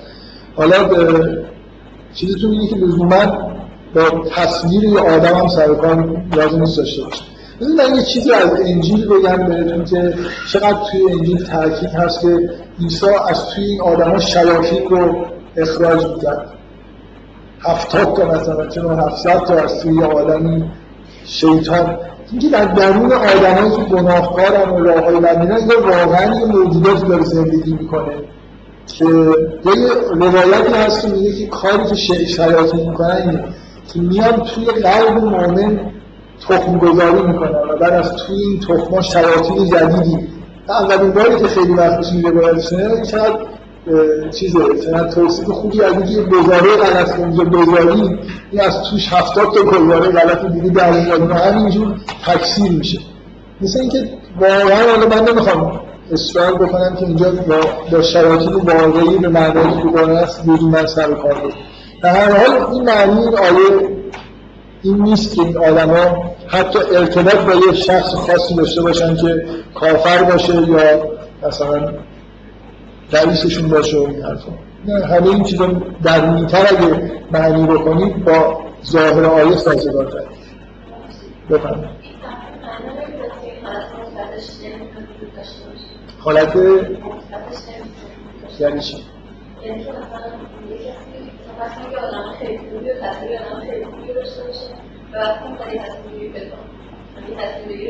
آره آره آره. آره دیگه آدمایی که ممکنه این نفر دقیقا به دلیل معاشرتی با آدم خوب می‌کنه همین حالت در هرچیش براش پیش اومده باشه. یعنی می‌خواد بگید این می‌تونه این حالت نتیجه مثبت هم بده دیگه. شما شما چرا اصلا معاشرت با آدم خوب آدم خوب می‌کنه. برای اینکه دقیقا اونا اینجور توش زندگی می‌کنن دیگه. یعنی یه نفر ممکنه خودش الان بخواد میل پیدا بکنه این کار بدی بکنه. و یه جوری فکر می‌کنه اگه فلانی الان منو ببینه اصلا چی میگه؟ و اون کار رو نمی‌کنه. بله. خب نه اینکه یکم ناجوره اینکه برای همه ما تحت تأثیری همچون چیزایی هستیم. شما شما اینجوری فکر کنید. اینکه ناجوره می‌خواد بگید این هم اینجوری مثل ارتباط با والده. خب؟ چی؟ امنیت در باش اشکال نداره. مهم اینه که ما همه یه همچین وابستگی هایی داریم. نمی‌تونیم این صفرش بکنیم. بنابراین وقتی که میرید شما توی جمع خوب قرار می‌گیرید اون آدم خوب تصاویری بهتون میدن نظارتی می‌کنن حتی در خلوتتون که به نفتون برای همینی که خب آدم ها به نفتشون که به آدم ها بهتر از خودشون سر کار داشته باشه تا جایی که میشه. و طبیعی که وقتی با نفر معاشرت می‌کنید که آدم درستی نیست روتون فشاری میاره که کارهای بد بکنید مثلا. برای اینکه آره یه آدم از که ابراهیم اصلا درونش هیچ که زندگی نمی‌کنه مستقیما یه آدم که همیشه در محضر خداست و فقط به این فکر می‌کنه که الان من این کار بکنم خدا. چی میگه مثلا آقای دنی دیگه چی؟ میگه اصلا براش وجود نداره ایدئالش اینه. ولی ماها معمولا در حال یه تأثیرهای از آدم دیگه میپذیم من منطقم از این در مورد بحث حاشیه‌ای آره آره خب. منطقم قسمتی که یه نسبت گذاشته در ایمان. خب. ولی مثلا یه چیزی برای اینه که مثلا شما داری در همین حرف می‌زنی مثلا پیشته مثلا اون حرفی که مثلا در مورد داستان آفرین می‌زنی مثلا من خودم چیزی شدم به نظرم خیلی عجیب یا مثلا حالا بعد از آیه که مثلا همون تفاوتی بین زن و مرد که اسم بود که مثلا انگار دستشون از آب میدارن بیرون آیه ها آره اصلا اون نظرم خیلی چیزا بود. یعنی حداقل نتیجه که می‌خوام از این حرفم بگم اینه که مثلا شاید زمان پیامبر که همه خب آدم سیمپلی بودن خب راحت که آدم مثلا نه. بذار اینجوری بهتون میگم. پیغمبر خیلی بدیهی و ساده و بدون این پیچیدگی و قرآن من همیشه این تاکید می‌کنم. من چند من تو سوره یوسف یه عالمه مثلا بحثای عجیب و غریب کردیم که چیزایی رو من سعی کنم توضیح بدم. در حالی که به نظر من پیغمبر آنلاین سوره یوسف رو همه چیزشو می‌فهمه. یعنی هزار برابر این چیزی که ما الان با این پیچیدگی توضیح دادیم هم می‌فهمه. برای اینکه آره. اصلا این ربطی به قدیم و جدید نداره. آدم های زمان پیغمبر تو یوسف نمیفهمیدن. چون آدم ساده بودن. چون ذهنیت سا... ذهنیت ساده و یعنی اصلا خیلی بودن و استدلال نکردن این حرفا چیز خوبی نیست. سادگی سادگی ایمان به معنی اینکه حقایق رو به وجود میدن. مثلا من یه آدم توضیح دادم. که اینو روشن بکنم که چرا ما سوره یوسف رو نمی‌فهمیم؟ اولین بار که می‌خونیم. ما بیشتر توجهمون به یعقوب و فراغ یوسف و ادبیات ما همش همینه. یا مثلا توجهمون جلب میشه به رابطه یوسف و زلیخا و مثلا این سریال های دیدید دیگه. چقدر این قسمتش به آب بسته بودن بهش. در تو ادبیات ما همین انعکاس های خیلی بدتر از این بیشتر از این هم هست.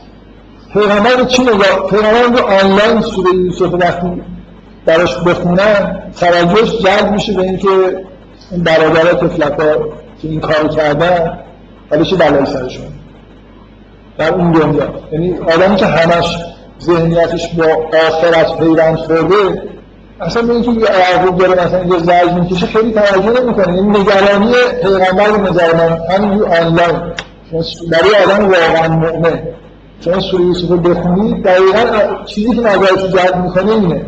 که ده نفر یه گناه بزرگ انجام دادن. حالا چیکار باید کرد؟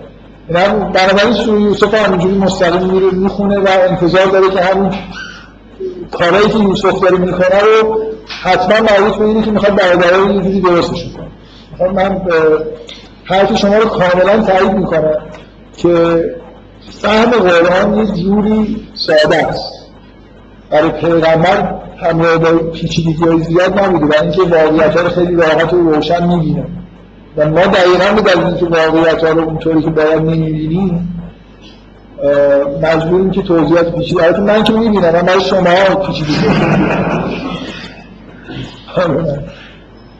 اینکه به هر حال ما برای من فکر می‌کنم گاهی این اتفاق میفته مثلا من واقعا فکر می‌کنم وقتی سوره یوسف توضیح میدم خیلی ساده است. نهایتا.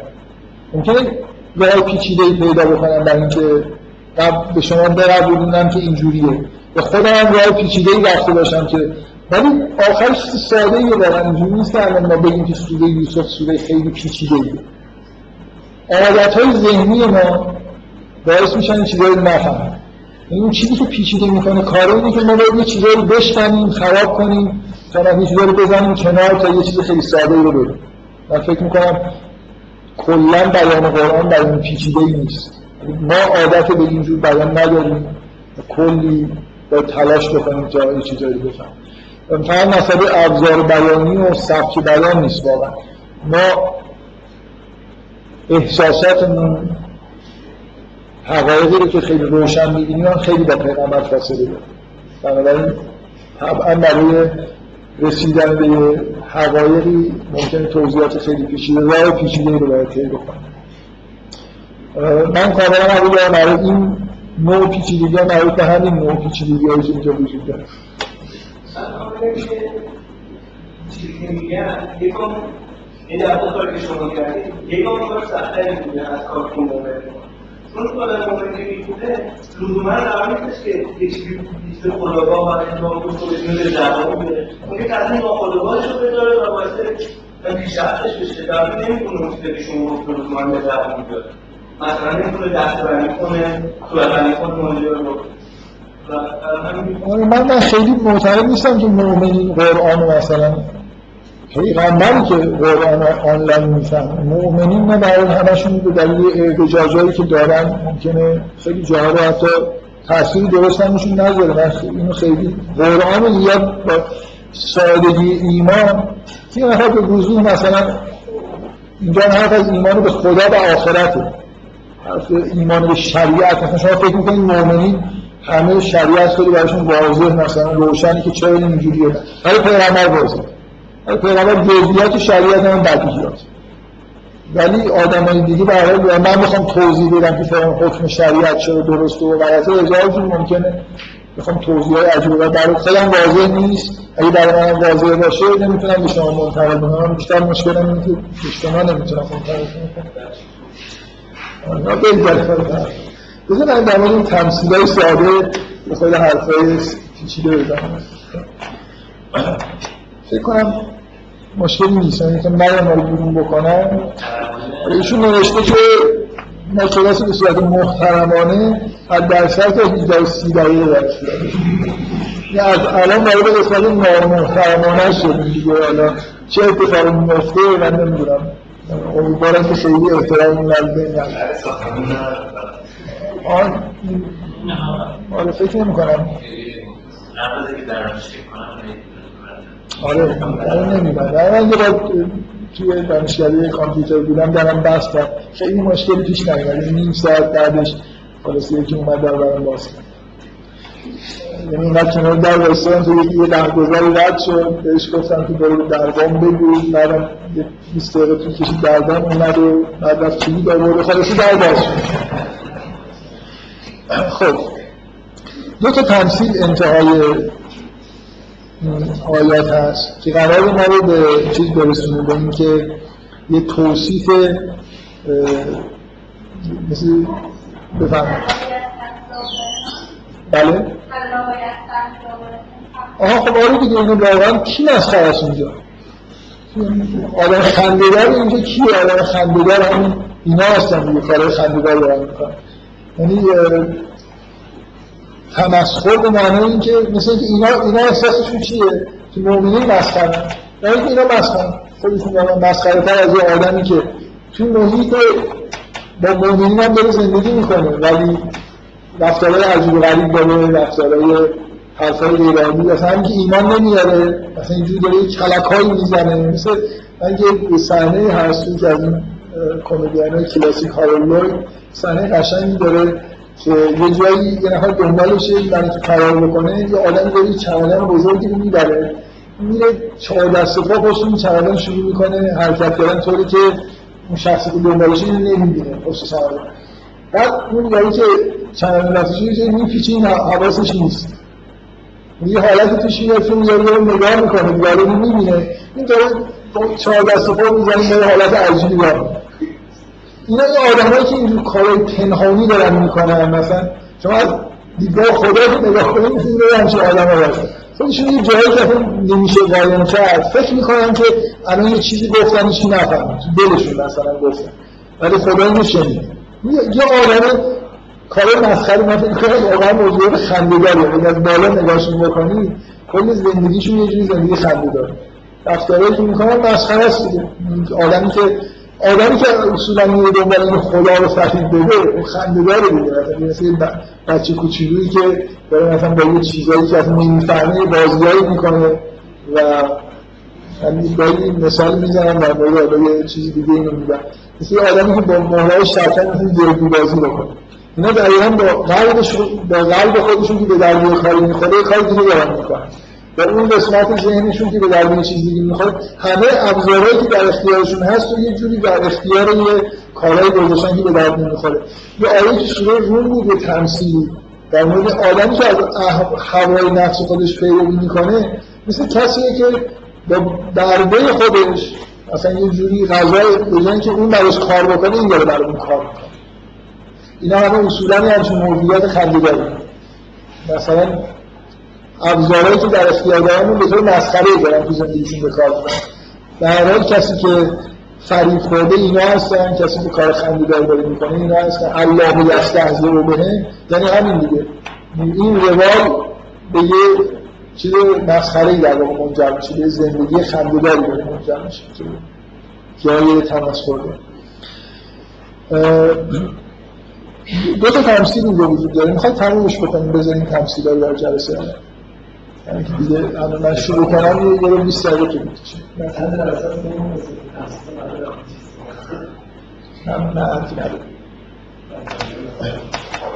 فکر کنم دیرم شروع نکردیم جلسه فکر می‌کنم بذارید بگم. مثلا میل دارم راستش بگم.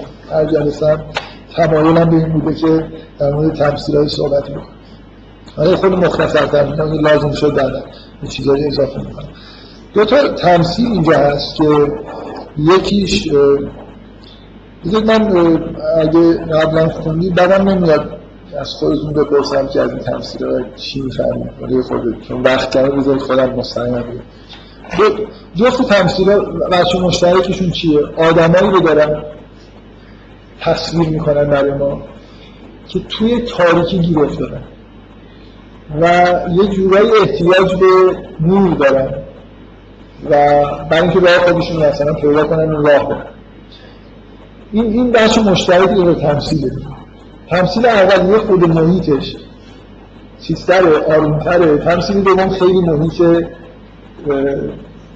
چی ترسناکتری داره. برای اینکه تاریخی همراه با مثلا رعد و برق و این چیزا هست. که یه جایی توی تمثیل دوم میگه که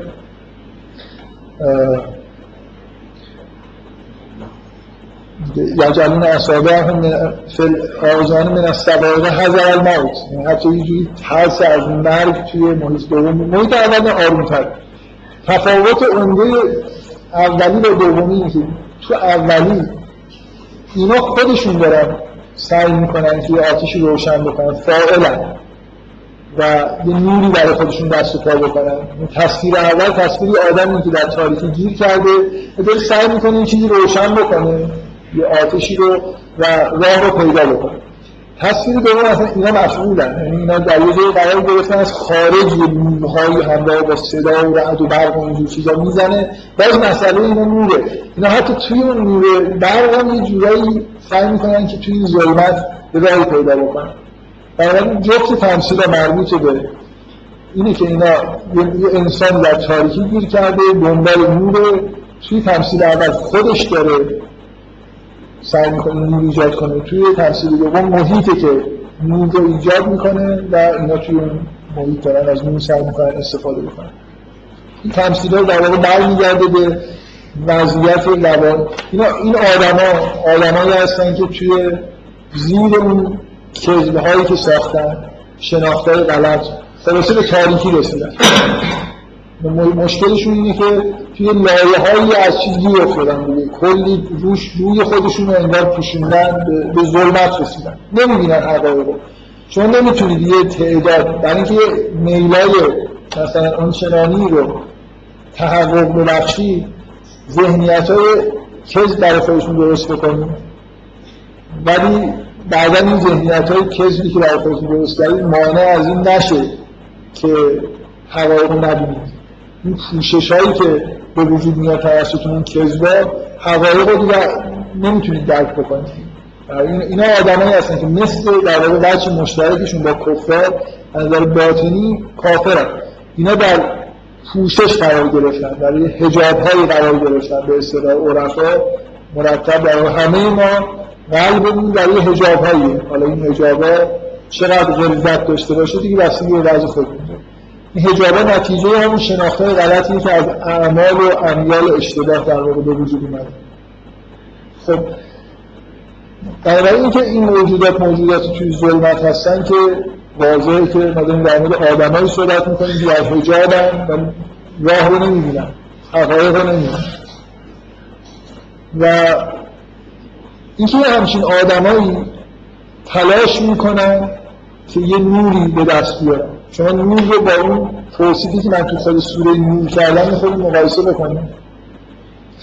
مثلا اینا گاهگداری آدم ها ببینید من در مورد تمثیل اول چیزی که به ذهنم می‌رسه شما همه این آدمایی که مذهبی هستن و به هر حال به نوعی به اون ایمان و تقوا به اون معنای واقعی کمی نرسیدن واقعا گاهی تلاشایی می‌کنن در جهت اینکه ایمان به دست بیارن. حال مذهبی مثلا پیدا بکنن. اینجوری نیست که شما وقتی این آدم تو محیط ایمانی داره زندگی می‌کنه به نظر نماز می‌کنه ممکنه بره توی مراسم رو دعا شرکت کنه. توی مراسم نه اینا اصولا فکر می‌کنم تیپشون اینجوری اهل مراسم زیاد هست برای به جای جمع بشن و خلاصی با هم اینجوری بیشتر به اصطلاح حال می‌کنه تنهایی ها آدم بشینه برای خودش مثلا تو خونه خودش. حالا ممکنه یه آدمی که توی تربیت های مذهبی این چنینی داشته ولی ایمان نداره حتی نماز شب بخونه. یعنی یه انجام بده برای اینکه در جهت مذهب خودش. قبول بکنید که گاه گداری هر چقدر هم نفر به دلیل گناهانی که انجام داده باشه قوای شناختش خلاص ایراد پیدا کرده باشه گاه گداری یه شور و حال مذهبی پیدا می‌کنه. توی یه وسط یه دعای کمیدی چه می‌دونم وسط یه نماز جماعت چیزی یه حالی پیدا می‌کنه. یه چیزایی انگار اینا یه چیزی رو می‌بینه. یه چیزایی مبهمی رو توی این حالت های مذهبی یه واقعیت هایی رو ممکنه درک بکنه. به طور لحظه ولی اینا پایدار نیست. این تمام نکته این تمثیل اینه. که این نورهایی که اینا بهش می‌رسن ناپایدار. دفعه اول خودشون انگار یه کارایی می‌کنن که اینا نور تولید می‌کنه. ولی خدا میگه که من این رو خاموش می‌کنم. نمی‌تونه از نور استفاده بکنه. این مثل این دقیقا مثل اینه که این آدما مثلا فرض کنید این مراسم درابیش رو نگاه کنید. برای اینکه نور تولید بکنن برای خودشون سما و چه می‌دونم هزار تا کار می‌کنن دیگه.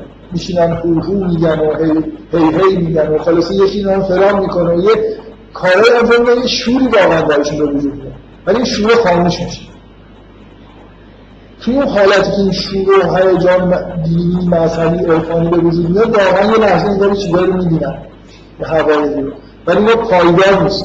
اینا محیط زندگی محیط روانیشون نور رو انگار پس می‌زنه نور توی دل اینا نمیمونه. خب؟ اولین اولین تمثیل درباره اینه که اینا خودشون با دست خودشون یه کارایی دارن می‌کنن. که نور پیدا کنن برای جماعت های مذهبی اصلا یه کارهای ایمانی انجام میدن و به یه نورهایی هم می‌رسن.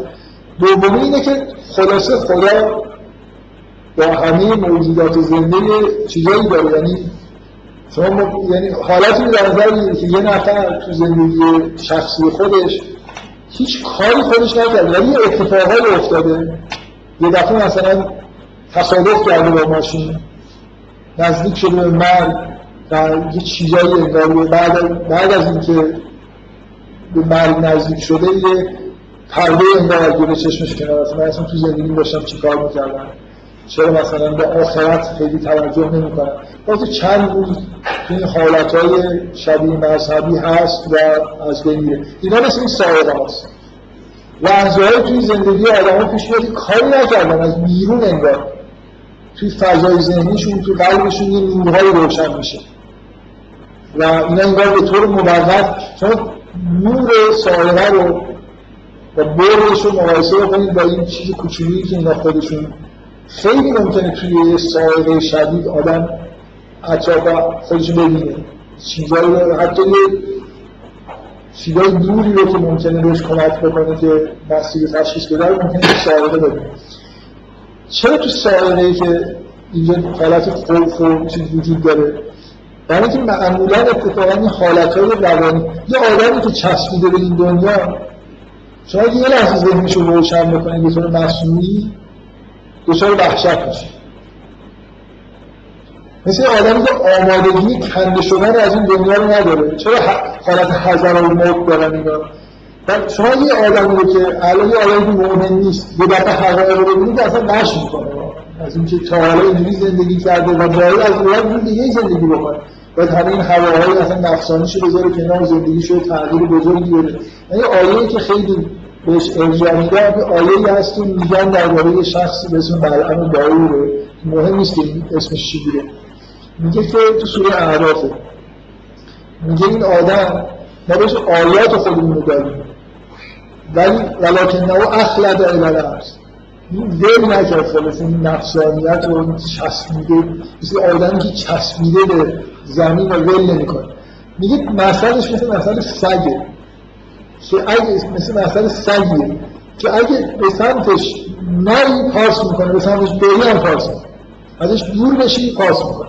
این آدمی رو در نظر بگیرید که مثلا مذهبی تمام مدت نشستی داره دعا می‌کنه که خدا یه حالی بهش بده. نمی‌دونم مثلا از این ظلمات خارج بشه ولی اگه یه حالی پیدا بکنه به شدت میچسبه اتفاقا به یعنی اینکه خدا بهش رو نداره که همش داره جزا و فضا می‌کنه که خدا چرا مثلا بر من تجلی نمی‌کنه. یعنی خدا تجلی می‌کنه که از ترس اصلا شروع می‌کنه داد و بیداد خدا چیکار داری با من؟ مثلا داشتم زندگیمو می‌کردم. این آدم اینجوری آدمی که می‌دونه خدایی هست. ولی عادت نداره به خدا. نمی‌تونه با خدا زندگی کنه. عملی فضای ذهنیش فضای زندگیش زندگی الهی نیست. خب این از این طرف می‌دونه خدا هست که خواستار اینه که خلاصه با خدا رابطه داشته باشه. ولی رابطه با خدا برای سخت. یعنی یه جایی خدا به جمعی بیاره خدا در مورد الذین فی قلوبهم مرض میگه که ما سالی یکی دو بار اینا رو توی شرایطی قرار میدیم امتحانش می‌کنیم توبه کنیم این همین سائقه است. این نورای خلاصه میاد از محیط. زندگی اینا رو یه لحظه روشن می‌کنه طرف می‌فهمه که آخه این زندگی چه وضعه به حالت اینکه داره مسخره زندگی می‌کنه یه لحظه اصلا حالیش میشه یه چیزایی می‌بینه.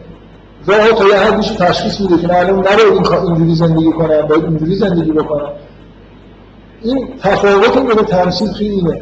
یه جایی اینا خودشون یه کارایی می‌کنن و یه چیزایی به دست میارن و یه جاهایی در خداوند از آسمان براشون نور داره میفرسته. ولی نه اون نور اولیه به یردشون می‌خوره اینا اینا آدمایی هستن. این به این آیه آخرش دلا کنه. میگه سومون بکمون امیون فهم لا یرجون اینا نمی‌خوام برگردن. ببین اینا مثل آدمایی هستن که از نور دور شدن. این یه جایی داره. روشن. اینا رفتن توی جنگل های تاریک و یه جاهایی که زیر سختایی که نور توش نیست. چرا دوست دارم اونجا دور مثلا خاصی میده رفتن دنبال نور حالا می‌خوام که اونجا باشم جایی که خدا در تاریکی رو قرار بده ولی مثلا با چیز با یه جوری شعله روشن کنم از این نور هم داشته باشه نمیشه. این جایی که خدا تاریک قرار بده تاریکه. اگه این چیزی روشن کنم خدا خاموش می‌کنه. اینا برگردن. به حرفش این هم توله اینا یه جایی رفتن که نباید باشن. اینجوری می‌کنه فهم یا از اون کاری که باید بکنه رو نمی‌کنه. رجعت نمی‌کنن به اون حالتی که یه خورشیدی داریم دنیا خورشید توش نور میگه نه ساده نباید این کاره. نه نمی‌دونم بریم توی یه جنگل یه چیزی کبریت بزنی یه شعله کوچولو روشن بکن یه جایی توی دنیا روزه. همه هم مثل آدم به زندگی می‌کنن همه چیزا به وضوح دارن می‌گیرن. اگه یه آدم زندگی که ما با کارهایی که داریم انجام میدیم مثل اینکه توی جغرافی های هستی جای خودمون رو داریم تعیین می‌کنیم. اگه کار بدی انجام بدیم میری به اون سمتی که قسمت تاریکی هست. برای اینکه تاریکی در طرف بشه برگردیم. نمی‌تونی اونجا باشی هوای نفس داشته باشی یه جورایی. در واقع چه چیزی اونجا این شعله رو خاموش می‌کنه؟ همون هوای نفسانی خاموش می‌کنه. یعنی خدا میگه من خاموش می‌کنم خدا اجازه نمیده. نشنیدید مثلا یه روایتی هست میگه که خدا میگه که من لذت عبادت رو به کسی که غیر من دوست داره نمیکشونم نمیشه تو هوای نفس داشته باشی لذت و مناجات و عبادت هم مثلا داشته باشی. خدا دنیا رو اینجوری قرار داده. اگه می‌خوای لذت و مناجات رو ببری و عبادت بکنی وجود نورانی باشه این چیزا رو ول کن. نمیشه تو محیط ظلمت برای خود با چرا قوه مثلا به دلیل که الان از تکنولوژی استفاده می‌کنن مثلا با مواد مخدر. الان عرفان چیز داریم دیگه شیمیایی. با مواد مخدر مثلا فرض یه جوری یه نوری. به جای اون همه مشاهده در آبیش این کار رو می‌کنن این لازم نیست. و یه از این قرص های خیلی چیز هم هست که قیمت چند جارم گرون نیست. یکی بخوری اصلا ممکنه واقعا حالتهایی بهشون دست میده ممکنه کشف و شهودایی هم داشته باشن تو حالتش. ولی خاموش میشه دیگه. نور ثابت نمی‌تونن پیدا بکنن این دو تا تمثیل در واقع تمثیل فضای ذهنی تاریک ایناست که به دلیل رفتارها و اعمال خودشون به یه جاهای به تاریکی ها رسیدن. نه خدا اجازه میده که اینا اونجا بمونن و برای خودشون نور مصنوعی تولید بکنن و نه اون های آسمانی به دردشون می‌خواد. صاحب جرقه آسمانی یه چیزی تو ذهنشون انگار جرقه می‌زنه که اینا بیشتر در واقع در حالت خوف از اون نورهایی که از بیرون داره میاد. اصولا آمادگی دیدن حقیقت رو نداره. اینو بذارید کنار این آیه این آ- آدم وقتی حرفا رو این تمثیل می‌خونه و این چیزا رو میشنوه. خب خیلی چیز دیگه. یه آدمایی که تو ظلمت گیر کردن احتیاج به نور دارن و یه جوری آدم دوست داره که به آدما من- اگه ما توی همچین شرایطی هستیم از نظر روانی یه جوری چجوری می‌تونیم به نور برسیم؟ آیه آخر آیه کرسی رو یادتون بیاد؟ انگار یه جوری ادامه این تمثیل است الله ولی الذین آمنوا یخرجهم من الظلمات الی النور. که اصلا خدا خدا کارش اینه.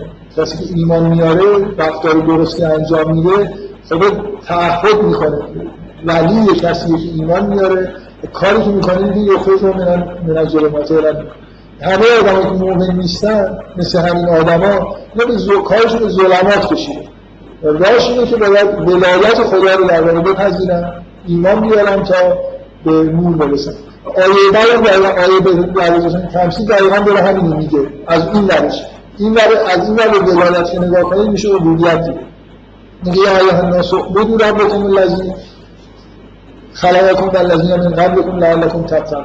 می‌خواد به تقوا برسید به اون گروه اول ملحق بشید باید ولایت خدا رو در واقع بپذیرید. بپذیرید خدا کارش اینه. شما رو یرزه رو براتون انجام میده. شما رو می‌کشه برای به سمتی که نور هست. این کلیت رو بدونید که وارد جزئیات بشم کلیت این دوتا تمثیله که تمثیلای جالبی هم یعنی که اه، یه احساسی نسبت به درون خود وحشتناک و چیز اینا پیدا بکنید که چجوری دارن زندگی می‌کنن.